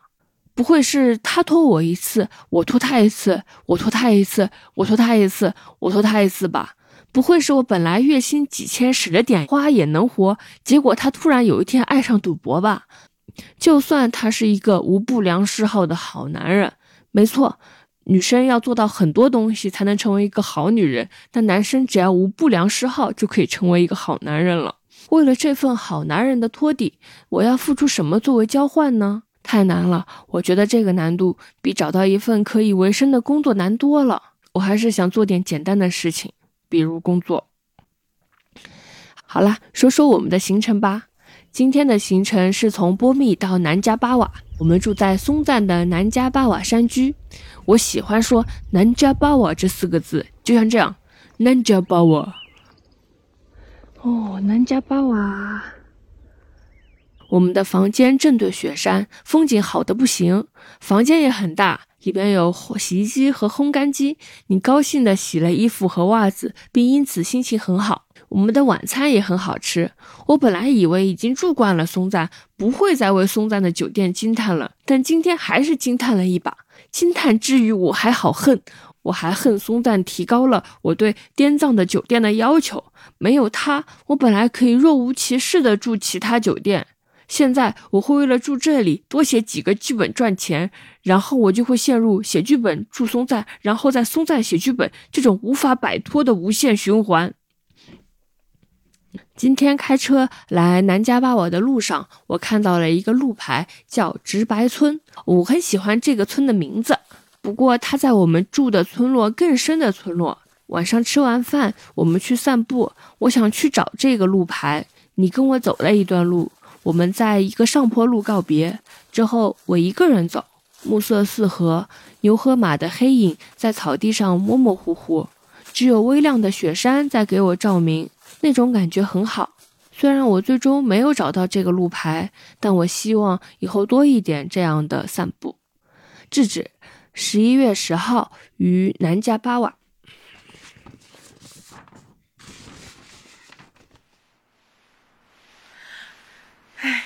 这是我第一次出来这么长时间。你之前当徒步队队长的时候，是不是经常出来就十天呀、半个月？嗯，我们那个寒暑假长线都是十几天。嗯。还好，希望一直在路上，我们的车车永远不停。那你这一次出来已经十天了嘛？你觉得跟你当年寒暑假出来长线十来天，最大的感受的区别是什么？最大的感受当然是，当然是住宿条件变好了呀。感觉是不是感觉我我在故意引入一个松赞的广告？很奇怪，并不是这样。你们当时就是还是会住到牧民家，对吧？哦，当当时有哎，当当时当时有，我记得就是最呃后面几天行程是去珠珠峰大本营嘛，然后去珠峰大本营的路上，然后就住在一个附近的村民，他们家大概是个毛毡房，就是他们的房子墙壁四周都挂着毛毡，这样能御寒嘛。然后我们就进他的那个毛毡房里，毛毡房里没有床，是几张长凳子拼成的，就是你睡在几张长长凳子上，长凳子，然后在长凳子上你睡在你的睡袋里。就可以保暖，其实就相当于你在睡袋里睡觉嘛。然后条件肯定跟现在就是完全是天上地下嘛，但是还是非常开心。那个时候跟现在一样，就是蔬菜还是比较稀少嘛。然后那个地方也没有什么蔬菜，现在这里可以每天吃到新鲜蔬菜嘛。那个地方大概就是我们大概吃了一碗鸡蛋面，没有加青菜的鸡蛋面，因为青菜很难，但是就吃了一碗鸡蛋面。二零一二年也也卖了二十五块钱呢，哦，好贵啊，也是好贵的。但是就二零一二年的二十五真的很贵。是的，是的。但是人家毕竟是珠峰大本营下面的村村子那个嘛，我觉得收费贵也是合合理的吧，对吧？反正然后就吃了那碗鸡蛋面，是我印象中最好吃的鸡蛋面，就是在你好冷你又高反急需热量，然后你你在那个睡袋里睡不是特别暖和，身边的朋友还打呼啊什么的，然后你起来吃一碗鸡蛋面，哇，太好吃了，你感觉又有能能量做任何事了。嗯。嗯，然后那次那次西藏之行结识的朋友是到现在都还很好的朋友，就是文文他们啊，嗯，是的，都是西藏认识的，和这种跟直接跟你的好朋友、亲定好朋友一起出来玩的感觉还是不一样。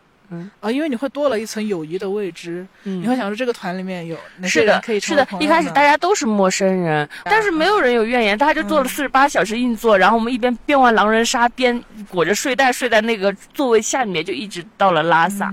年轻的时候还是很有精力折腾的，但是老了之后，呃呃，三三十岁之后，我觉得二十岁有二十岁的美好的事，三十岁有三十岁美好的事，我还是很开心，两者都占到了。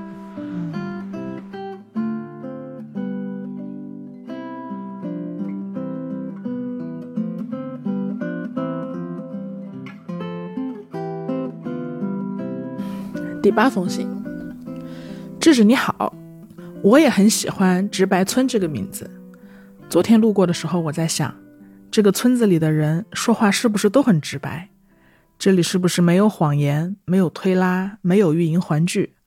当孩子们难过，他们就直白的哭出来；当母亲心怀愧疚，他就直白的道歉。直白村位于雅鲁藏布大峡谷的深处，是观察南迦巴瓦雪山峰最好的位置。我今天还打听过了，这里全村只有二十户左右人家。我想，在一个二十户的小小集体里，直白应该会是一件不那么难的事情。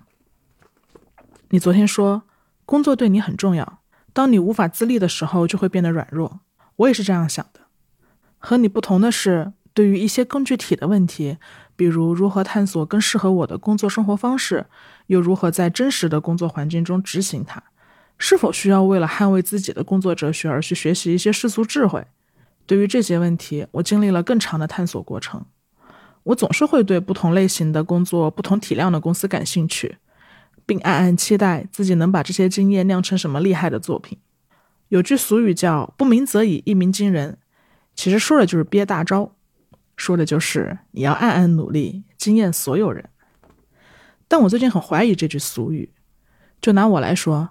闲者时间播客算是一个大招吗？如果小闲都不算大招，那我此刻正在干什么呢？否认闲者时间这段经验的有效性，就是在否认一部分甚至很大一部分的我自己。如果我总是认为我所擅长的东西很边缘或者不够高级，那我的理想自我就会出现难以化解的冲突。憋大招这个心态太过于目的论了，是一把刻度很粗糙的尺子。比起憋大招。我更愿意在每一刻都认认真真。我想，我们都想成为事业上的强者，哪怕不是功利意义上的，至少也是专业意义上的。这也是我最近在和咨询师探讨的话题。他问我，成为强者对我来说意味着什么？除了可以给妈妈提供更好的生活，可以去更远的地方旅游，还意味着什么呢？我暂时并没有抚育小孩这个动力。我也很不喜欢买奢侈品。成为强者。是想要覆盖掉那些关于弱的情绪感受吗？是可以在每一个即将感到弱小的瞬间都确认，至少我还有事业野心吗？在我力求把每一份工作都做到完美的背后，是不是也在防御一些没有被好好处理过的空虚和伤害？我觉得他的提醒是我没有想过的角度，突然想到，所以跟你分享。今天是十一月十一日，我们从南迦巴瓦出发，来到山谷森林间的松赞百八帐篷营地。从我雀跃的声音可以听出来，我真的很喜欢这里。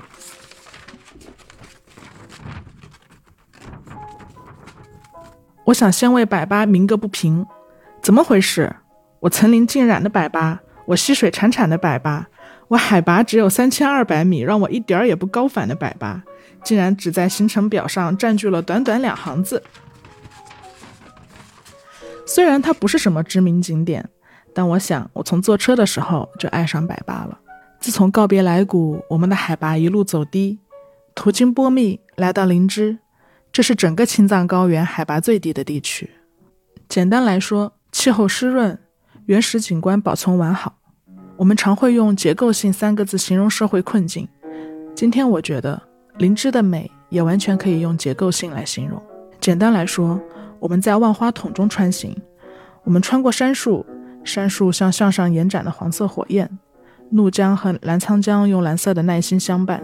窗外绵延的山，大多数时候是绿色，偶尔会卸下来一整条金色瀑布，那是播撒种子时无意撒下的一系列杉树种子。当然还有白色。无论开到哪里，我们的窗外总有雪山。雪山不等我们，也不陪伴我们，雪山只是存在着，感知人类的流动。路途变得平坦，我的胃也理性起来。沿途的一切突然美不胜收。十一月，灵芝还在秋天。我在山与山的间隙理解了层林尽染。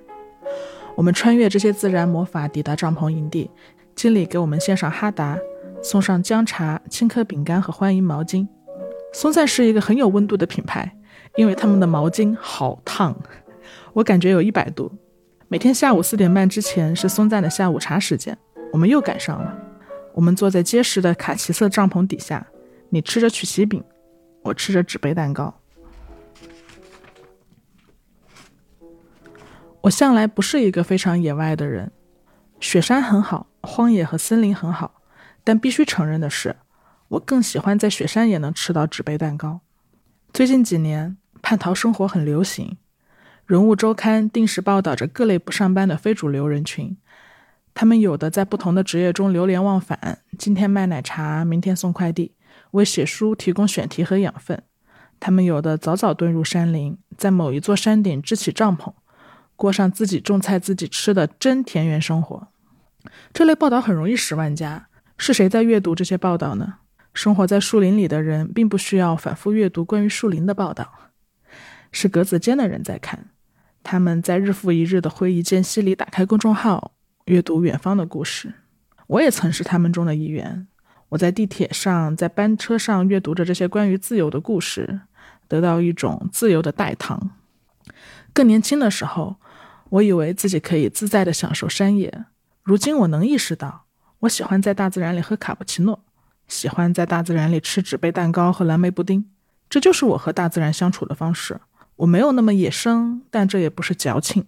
既然有这样的快乐可以发生，那就让它发生好了，并不是只有忍耐吃苦才叫亲近自然。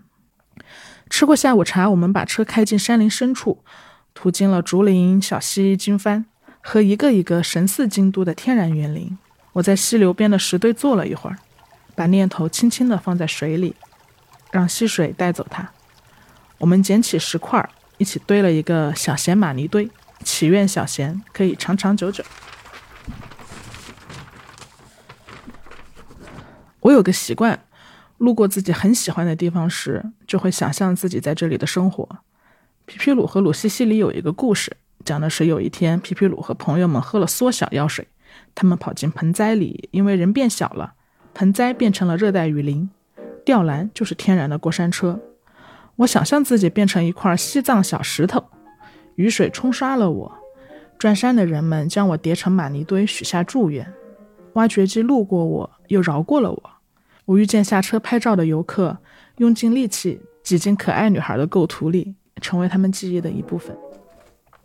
对了，今天还有一件神奇的事。就是我们在一天之内偶遇了两个友台。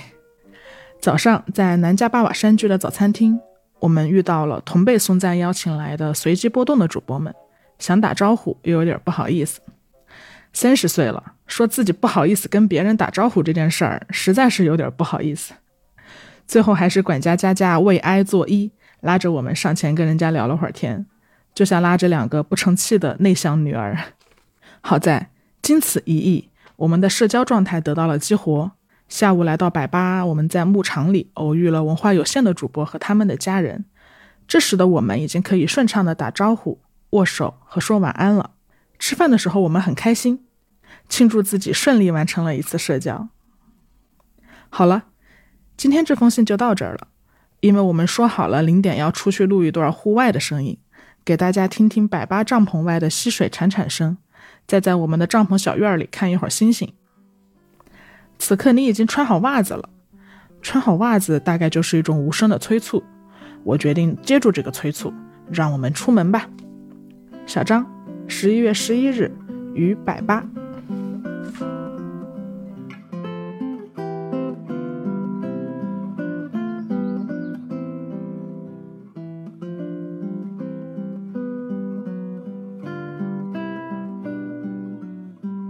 你刚刚说你们，嗯，就是会去住在村民的家里。其实我我们这一趟也看到了很多转山的人，嗯。朝圣的人，嗯。然后三步一跪拜，四步一跪拜的人，嗯。他们也会就讲师告诉我们，讲师是藏族人嘛，嗯然后他就跟我们讲了很多当地的习俗，就他们其实这些朝圣的人也会住在沿途的人们家里，他们牧民也会收留他们，给他们吃饭，嗯。然后给他们喝水，让他们休息。嗯，因为因为牧民会觉得，就是我收留一个心地如此纯净的朝圣的有信仰的人，嗯我自己也在积累福报。是的嗯，他就是为他人嘛。然后你你你给了一个去朝圣的人一碗饭，你就会觉得他他是带着你的，功德有我是的，离开。我们其实大多数时候见到他们，因为我们是在一个目的地到一个目的地行进嘛，嗯所以大多数时候见到朝圣的人都是在车上。嗯，然后我每次在车上见到，心惊胆战。对，一方面为他们心惊胆战，嗯因为他们真的是哇，在在车会走的地方去 是，在走路呀盘在盘，山公路磕长头还是比较危险。真的有点危险的，嗯，然后他也他要是低低矮矮的车也看不到他晚上，嗯所以我很多朝圣的人他都会穿那个夜里会闪光的荧光服，嗯嗯，但但每次看到他们，除了担心之外，我也我也觉得好幸福，嗯，就是我看到有人这么这么纯粹的在心中有坚定信仰的人应该都蛮幸福的。对对对，每次看到他们就觉得，就是可能因为自己是俗世中的人，嗯。然后我不会用特别伟大、特别大的词去形容他们，嗯。但他们的身影，然后他们一般是好几个人一起嘛，呃，有时候为了安全，常常是竖着并竖着行进的啊、嗯。然后他们的身影就和远处的雪山，然后近处的湖泊就在一块儿，就觉得哇，好干净。嗯，是而且而且我们我我觉得我们我们第一次遇到的是四个女人在一起走，年轻的年老的，然后就对我们在想哇如果我跟小张是出生在西西藏，嗯然后也许我们也是可以这样结伴结伴去的，因为你看到四个年轻女人，你心里就闪过好多电影画面哦，就觉得它本身就是一个故事了。嗯，哎，他们在转山的时候，他们在朝圣的时候会会聊些什么呢？我我也不知道，我很想跟他们聊天，但是又很怕打扰他们。我猜应该是家里的牛今年生了几个崽之类的吧。嗯，反正我觉得，虽然我我们确实不知道对方在想什么，可能现在想象的也都是一些臆测，但是我我觉得心中最直接的想法就是，嗯，反正我们尽量不要打扰别人，就是是人家的文化没有人来打扰你的时候，你就别老打打扰人家的。是的，是的，是的。好开心啊！海拔三千二百米的地方，我跟你们说，大家今天出现了一个奇观，嗯就是我们录音的这这。居然真的没有一颗星星，我这这几天都没出现过这种情况一。颗星星也没有，一颗星星哎也没有你觉得有没有可能是因为营地的灯有点多？是的，是的。不过我觉得也很神奇，因为如果星空是特殊的话，在这里没有星空才是特殊的。大家也跟我们度过了一个特殊的夜晚，嗯北京之夜。北星之夜，无星之夜。哎，拉萨有星星吗？拉萨有的也有是吧？嗯拉萨海拔比这儿还高五百米呢。嗯，我们去看，我们去等等。第九封信，野心勃勃的小张，你好，我穿袜子不是想催你，是因为我脚冷。上封信里你说，并不是只有忍耐吃苦才叫亲近自然，我很认同。早十年前，也许我会看不上在大自然吃纸杯蛋糕的人。现在，我坐在阳伞下，面对群山，跟你分享一只纸杯蛋糕。人真的需要朋友。认识你之后，我丢掉了我的很多偏见。大学的时候，我崇尚走艰苦的虐线，住五十块一晚的宾馆也睡得很香。因此，我对娇气的人总有些瞧不上。我觉得，既然条件艰苦点，那就克服点嘛。现在我察觉到了自己当时的傲慢。娇气的人可能是睡眠不好的人，容易被惊醒的人，对强光和吵闹很敏感的人，有严重晕车和高反的人。人的体质有强弱之分，双方都没有付出什么额外的努力时，对一些人来说无需克服的困难，对另一些人来说就是很难克服。就像一个人出生的时候有没有钱不是自己决定的那样，身体也是一样。那个身体刚好能适应环境的人，不能因此倒推出自己相比身体弱的那个人更加不怕困难，有一颗坚强的、勇敢的心；也不能因此倒推出那个体质弱的人就是因为太懒、太娇气才不肯勇攀高峰。其实一切都没什么了不起，也许只是因为你天生的身体好了一点。而且拿你来说，你只是在身体素质上没法勇攀高峰，在面对生活里的每一个艰难险阻上，我都明白你是勇攀高峰的那个人。当然，人不是非得证明自己在某一方面能攀高峰，才能原谅自己在另一方面不能攀。今天我们的旅程是从我们最爱的松赞百巴帐篷营地出发，途经巴松措，最后抵达拉萨。今天中午开向松赞巴松措酒店的一路上都很美。我记得有一条宽度刚好够容纳一辆大车的路，因为来回的大车很多，导致道路两旁的树叶都是根据大车的轮廓长的。树叶在道路上空形成了一个矩形的框。秋天树叶金黄，我们的车就像开进了金黄色的框里。对了，今天巴松措还下雪了。我们来到了下雪的湖边，看到了阳光照耀下的雪山，它叫国王的宝座。我把国王的宝座拍给夏天一起来巴松措的朋友们看了，真希望他们今天也在这儿。下午，我们到了拉萨，入住拉萨松赞林卡。此刻你正在房间里睡觉，我在酒店客厅的皮沙发上盘腿写着信，写着写着，我悲从中来。我突然想家了，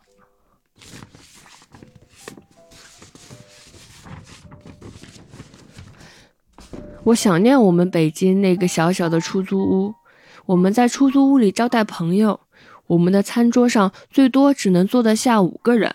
朋友来家里的时候，菜挨挨挤挤的摆满一桌子，餐桌上可能有清蒸桂鱼，有油豆腐烧肉，有清炒奶白菜和蚂蚁上树。我们总有数不清的生日蛋糕在非生日的时候吃。据说人类喜欢在社交网站上抛出自己觉得最好、最幸福的瞬间。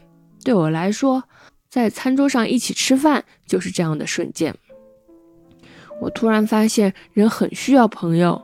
虽然松赞拉萨林卡又大又漂亮，墙壁上挂着漂亮的挂毯，客厅的炕这么大，到窗户边就能看到亮着灯的布达拉宫，但我还是想回家，或者把我们所有的朋友都叫到这间屋子里来也可以。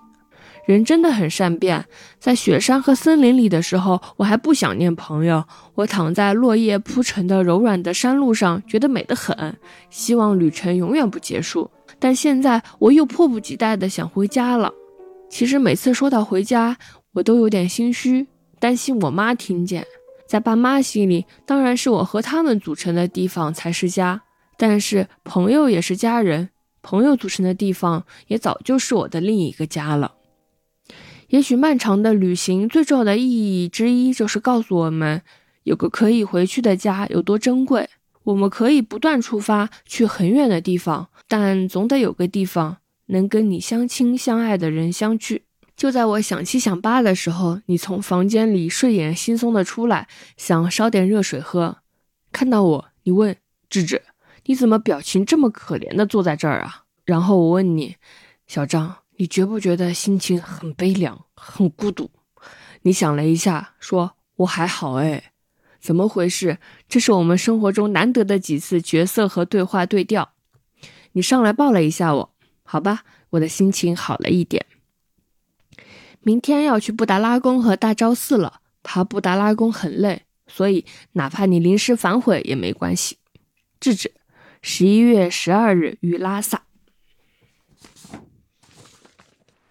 我还有一个有点遗憾的感觉，嗯。就是就是像我这种 身体一般的人类，嗯。我感觉我是到第十天才逐渐学会高反来了，我应该做什么。和高原生和相平共处，嗯。对对对，就比如说松赞每一家酒店它都有制氧机嘛，其实我完全可以，我到一家酒店就我我刚开始四天，其实我真的是熬过去的，我就觉得我我我不要动用那个东西吧，那个东西好像很严重的人才需要动用，但如果我现在你让我重新再去一次梅里雪山，让我重新再去一次来古，我你二话不说，你身份证都先不拿出来，就这这氧机先给我插上，然后想要我的身份证先给我插上鼻吸管，对对对，呃，就包括还有还有很多，就我我我们不是带了很多葡萄糖过来吗？但我前面其实没有一直去喝它，因为它对我来说有点太甜了。因为我高反加晕车，我有点喝不下去。嗯但这个也是我在来古那一天我我摸索出来的，我把葡萄糖兑进了我的白粥里。嗯嗯，就就整个就很完美了，就是一一碗甜甜的白粥，然后它又可以给我补充糖分，嗯就所有这些经验，我到第十天才 很好的总结出来。是的，是的，反正我们的经验就告诉大家，当你感到不舒服的时候，你马上找到你的氧气瓶，先把这这个小不舒服解决掉，然后你才有精力去应对它。还有就是，如果你是一个软蛋，嗯就不要勉强自己。我今天状态很好，也也是因为我连续两天你们的清晨徒步我都没这个我有参加我。觉得我也是很佩服小张的。我觉得要克服美景的诱惑，还是有很大的牺牲的，因为我们大家难得来一次西藏嘛，然后都会很想有一种人的说法是来来都来了，然后这个美景我一定要看，然后我即使身体不舒服，我也要就早起，然后去看日照金山，我说去看枫叶落满山头，或者骑着马去看湖泊。但是小张他就是说我身体不舒服，确实得在有足够的休息时间，可能我才有一个好的下午。嗯嗯。因为我觉得美景最后落落在我们的心灵的时候，它其实不是美景，美景是一个很客体的东西嘛，嗯。它其实是一种综合性感受，嗯。而综合性感受是美景和你的身体状况相乘，它不是只有一个美景。我我不知道我们的听众里有多少是跟我一样的软蛋，总之就是高反晕车，样样都来吧，然后痛经什么的。嗯。对，如果你状态很不好的时候，你你你勉强自己去，就我觉得我来都来了，我一定要去看，然后然后然后你可能就是你其实也没有吸收到什么美景，然后下午的美景你也错过了，因为你精神也不好了，然后你那天就可能一天都是浑浑噩噩的，所以我也是到后面才学会说啊、我我要舍弃掉一些东西，嗯因为我的体质可能就是不如智者好，嗯所以我就是要舍弃掉一些东西，为了我。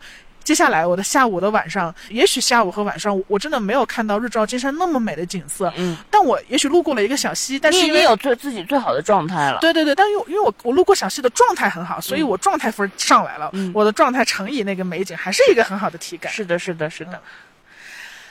在后天要在拉萨，然后大后天要回北京的时候，得出了很多旅游的经验。真是的，这这怎么就是这样？哎大概就是你年轻的时候，你总是不懂很多道理，后来老了知道很多道理，却已不再年轻吧？那是不是一颗星星啊？哪儿啊？这儿哦，不是，哎那是一颗，那是一颗。哎，我跟你说，你真的，你你把手把光源挡住，你你那颗星星就会变得特别明亮。嗯有一颗星星来陪我们了。嗯那是不是也是一颗？嗯，那也是一颗。这这两颗都是在在云里。对，嗯，有有一点点微微亮。哦，你眼神好好哦，你这样都能够分辨出来。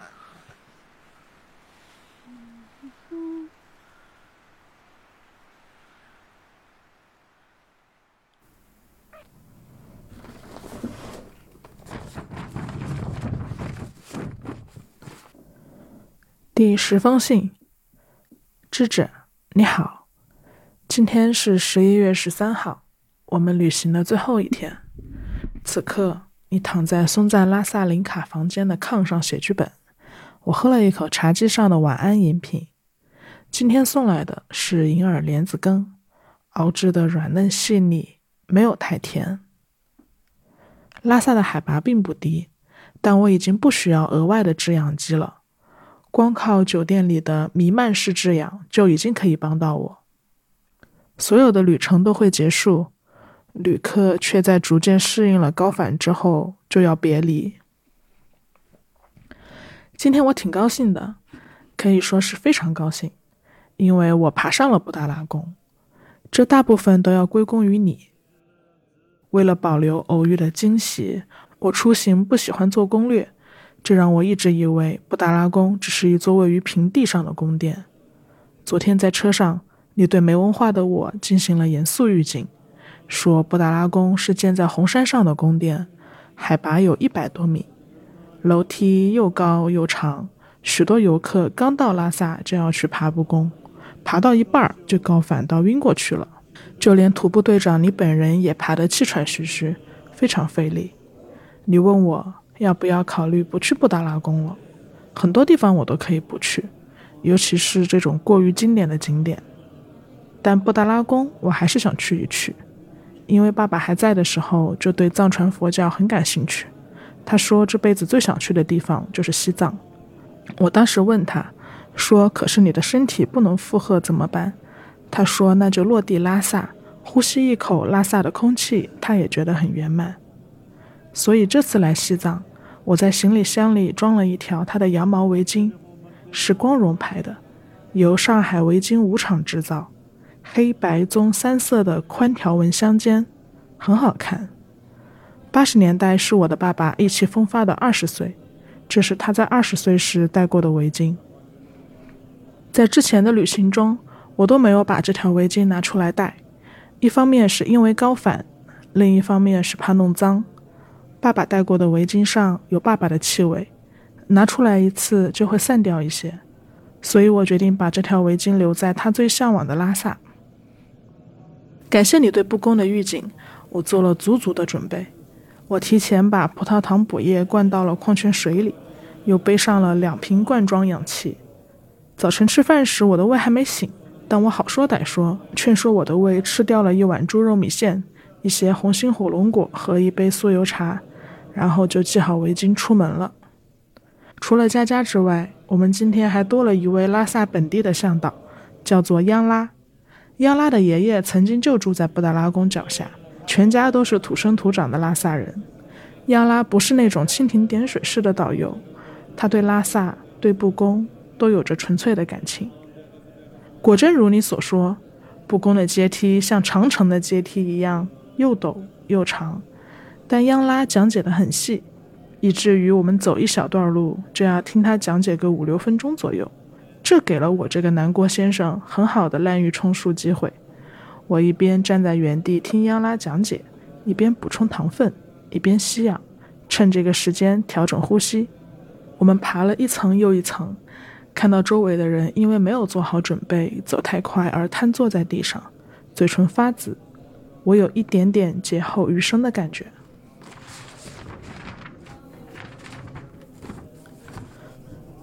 布达拉宫的外部用红、白、黄三色粉刷，象征威严、恬静和圆满。刷墙的原料用的都是纯天然的，以白灰为主，还加入了牛奶、砂糖、蜂蜜和藏红花。虔诚的信众们会从家里带来牛奶刷墙，带来酥油作为蜡烛的燃料。他们把这些供奉都看作是福报。我们下午去大昭寺时正赶上法会，信众们低声随着喇嘛唱诵，不时有人挑着扁担，拎着柔滑细腻的白色酥油入寺。拉萨遍地是这样的信众，他们戴着厚厚的看不清五官的面罩，只把眼睛露出来。偶尔和他们对视，我感受到这眼睛里的光芒。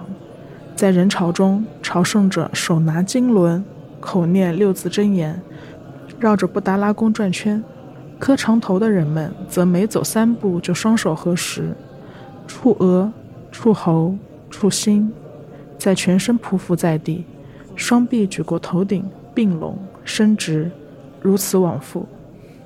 央拉说。在从各地走来拉萨的途中，有一些信众会因为交通事故、泥石流等原因，没能最终走到布达拉宫。这些殉道者的同伴便会把他们的牙齿敲下一颗带来拉萨，塞进大昭寺释迦牟尼殿前的一颗木柱的缝隙里面。我躬身拜向菩萨时，也会把围巾取下，双手合十在掌心，算是代替爸爸来过。你在上封信里说。不能认为体质弱的人是因为懒才不肯勇攀高峰。我听了贼感动，不仅是因为我就是那个体质弱的人，还因为你是我认识的体质最强的人，而你却愿意这样讲。在我们通信的开头，我们说出了藏在心里很久的关于贤者时间播客的担忧。你说我们同时丧失了表达欲，因为你不再有安全感。而我讨厌隐瞒。今天我们在八廓街散步，聊起我们这趟西藏十日谈写信的感受，我们都觉得把这些话说出来，真是如释重负，像长长的呼出了一口气。的确，我们该怎么把这档播客做下去呢？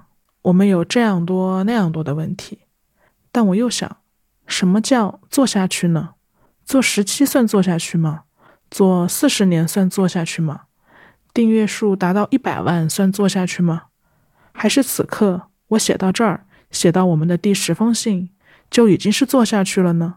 我们这不就又做出一期新的播客了吗？我们走出家门，走出北京，来到西藏，经历一些陌生，把凝滞的、焦灼的状态划开一道小口子，只需要这么一道口子，新鲜的空气和灵感就进入了我们的关系。就像你说的，我怨恨隐瞒，讨厌隐瞒。我如今仍然觉得，当人只能表达有限的东西，就是隐瞒。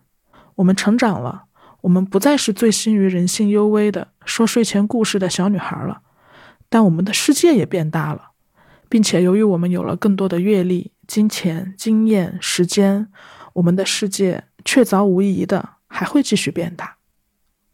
那一块坚硬的、难以化解的不安仍然存在，但我们可以主动做些什么，让这一块不安存在着，但不再那么刺痛我们。我们可以找到新的方式，扩张心灵的疆域，在新的平原中找到我们的位置，我们关系的位置和贤者时间播客的位置。我相信我们可以做到，因为生活就是这样生生不息地运作着的。今天是我们旅途的最后一天，照理说应该多写一些抒情的词句，但我们和讲师约好，明天六点就要在大堂见面。现在已经两点了，我真的应该睡觉了。谢谢你和我一块儿走完这趟旅程，你总是可以理解任何状况。我想你会原谅一个困倦的我少写几句的。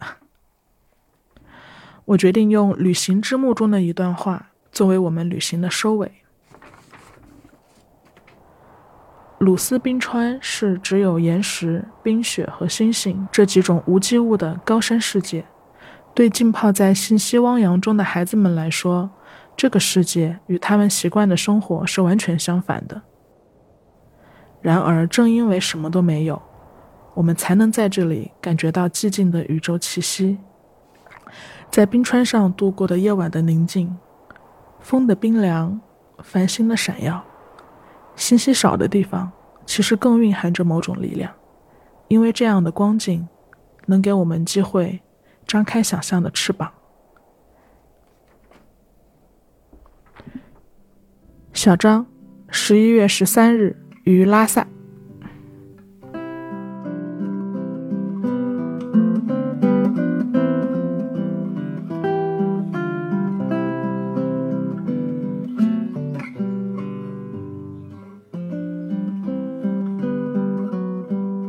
你好呀，如果你听到这里，你应该已经听完了我们在旅行中给对方写的全部信件。哎，睡着了吗？睡着了吗？大 大家睡着了几次呀？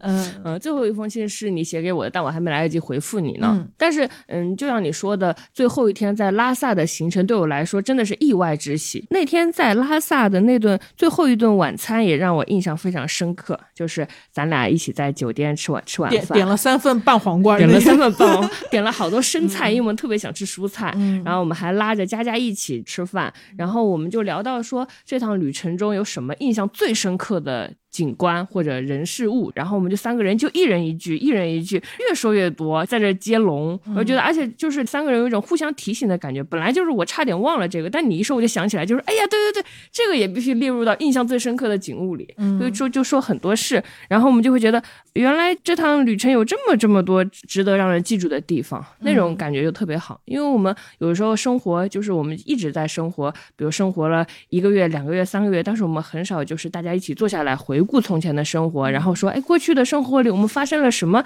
难忘的事情啊？但是我们现在都回头认真的回望过去了，所以我觉得那种感觉很好。我跟你说什么来着？生活就得咂摸，什么旅程你什么时候就说说我就得咂摸了？你得回过头看。我以为你王错呢。就是我是想说，其实你刚说的那个形容嘛，就是可能旅行的当下只是旅行的一部分，就你在旅行结束之后，你可供回味的东西。嗯，然后，然后你想到它就很很很开心，觉得可以为贫瘠的生活充能的那一部分，可能才构成了全部的旅行的意义。嗯，然后我也觉得，就是你刚提到佳佳嘛，还有央拉，嗯，嗯我我们这次旅行其实遇到的人也都很有师，嗯对对对，讲师、嗯就是司机讲师，然后管家佳佳和我们的导游央拉，还有嗯我们在旅途中所遇到的所有的松赞的服务人员，嗯，就是还有我们去拜访的藏民，对对对，他们都很有意思。但虽然虽然他们可能没有听播客的习惯啊，但没关系。我觉得我在这里还是要郑重的感谢大家对我们的照顾，因为十二天真的很长。谢谢，谢谢。而且我觉得旅行就像一个开关一样，就是你不去旅行，你心里就不想；你去 旅行，你心里就想。就是你你一出去，你想出去的心就会被打开了。然后我就反正我就是回来之后，我就还是有点没缓过来，我就一直躺在床上，我就在这刷松赞其他的线。你在西藏的时候，我在线已经开始刷刷了，已经开始刷了。对，因为他们那些云南塔城啊、丽江的线，那酒店我都还没住过。是嗯，然后绿谷山居也是我一直想想住的，我就想着说，哎呀，到春天的时候一定要带我妈来住。嗯然后我还想带我那两个编剧朋友重新再走一次西藏，我觉得至少要带他们住住一下百八帐篷。我回来的时候就给他们看了那个图，嗯，他们就觉得我们怎么上次没住这种地方？我就决定要是不知道哈。上次不知道，因为我特别生气的就是，就是今年夏天我不是好不容易争取来了一次一个月的假期嘛，然后我我们就是三个编剧就一起去呃西藏玩，然后当时我们就是查西藏的各种旅行和住的地方的时候，我朋友就说松赞这个酒店好漂亮，好高端，我们一定要住一下试试。后来怎么没住呢？当时我就以为松赞它只是一个酒店品牌，然后我就觉得它没有那种旅行线路，也没有什么向导，那我就懒嘛，我就觉得那还是要抱团好，因为如果我只有酒店的话，我就得自己做攻略，然后西藏那么大还得自己包车，我就想算了，还是报报一个团有成熟线路的那种。结果我我是今年十一月我才知道，它松赞不仅是一个酒店，它是有做旅行的，它有管家、有司机、有安排好的线路，所以我就真的很生气。我如果八月份就知道这一点就很好了，所以我就特别特别想告诉大家，松赞是做藏地旅行的，不要像我一样错过。就是你明明想住，但是因为觉得啊太麻烦了，于是不去住。他们有全套的服务的。嗯，对，小张，你现在来给大家隆重介绍一下各种服务分类。不要走你的弯路。不要走我的弯路。嗯对，因为松赞的定制团它其实分为好几种形式嘛。那第一种就是我们这一次体验的，叫做私人管家形式。那这个应该是最省心的一种方式，它是一价全包的，它包含了所有，就你真的只要人去，懒人出行必备。对对对，对，你你就全程你就像个小傻瓜一样抓紧你的身份证和手机，你就完全不用操任何心了，因为它这个一价全包是包含了住宿、车辆、司机、管家、活动费用和三餐的费用，就是你人到机场之后就什么也不用想了。嗯然后因为它是定制的嘛，所以你的出发的日期和行程都可以调整。你如果觉得我哪天不太舒服，或者是我哪天想要增加一个更加野趣的地方，你随时都可以跟你的随时司管来沟通和协商。嗯嗯，然后它的私密性也是最强的一种形式。是的，是的。然后他们还有性价比更高的主题团产品，嗯它和定制的体验基本上是一致的，但是它是小团出发。就如果你一个人出行想拼室友，呃，追求性价比，这是一个很好的选择。没错嗯，他们还有一款叫自由行产品，自由行就是它包含酒店、包含司机和用车，但是它不含管家和餐饮。也就是说，司机用车把你送到目的地酒店之后呢，就可以自己选择啊，今天我要去逛一个逛一个景点，或者今天我要去哪里吃东西，这种它就比较适合享受度假感的伙伴。然后它的自由度肯定也是更高的，性价比也特棒。对，我觉得，因为它的产品形式确实是非常多样，大家可以根据自己的情况，比如说，呃，我现在其实是我我通过一架全包，我有我去过一次西藏了，嗯也许我下次我就可以选择一个更就自自自由行对对对，嗯因为我有概念了，我也知道就是要把葡萄糖补液兑到白粥里，就是所有的呃 tips 我都知道了，嗯、嗯所以我觉得可以根据自己的情况去选择适合自己的产品，它的价格也不一样嘛，就丰俭由人嘛，嗯。嗯，我们就不在这里再进行更详细的介绍了。大家如果想看到更直观的各种松赞的团的形式的话，可以去关注松赞旅行的公众号，然后在公众号后台回复“贤者时间”，就可以获得贤者时间听众专属的福利套餐，包括松赞全线产品九五折优惠、双人晚餐赠送和松赞商场的一百元券包。没错大家可以用这个券买到我们刚刚在信里提到的青稞饼干等松赞系列的产品。没错，那个青稞饼干真的很好吃，请大家一定要给小智一个面子啊！小智请你去领券，关注松赞旅行公号，你们一定要记得后台回复的是闲者时间，闲是那个圣贤的闲，不是闲聊的闲。嗯嗯，然后我们也给大家带回了五套明信片作为礼物，每套有十一张，在闲者时间播客的小宇宙评论区、官方微博和微信公众号都有抽奖，大家也可以关注一下。没错，那我们的十日谈就在小智激情澎湃的安利中记结束了。得记得去，记得去领券啊！我是小张，我是智智，我们下期节目再见。我们要回去吗？好，我们我们回帐篷了，然后然后你拉拉链给大家听。就说了个这，你期待我有什么升华的 ending 吗？没有，我们沉醉在西藏的美景里。嗯，行，那我们回家了，朋友们，嗯你们也早点睡觉吧。早点睡觉吧。嗯。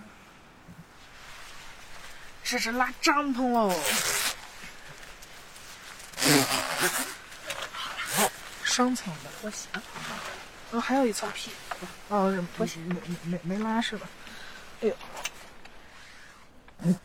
我们现在已经回到了我们的小帐篷，然后帐篷里是长长的毛的地毯，我们得光脚踩在地毯上，然后有地暖和暖气片都有，所以帐篷里是很暖和的，是不是？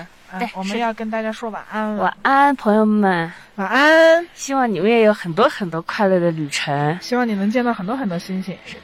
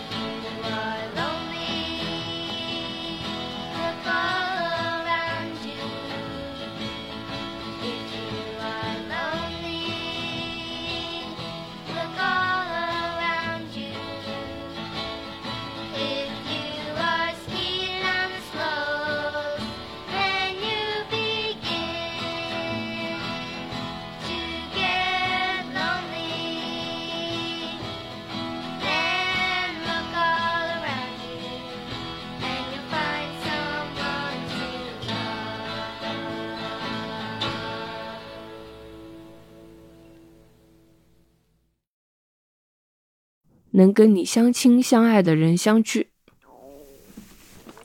我饿了，我吃个蛋糕。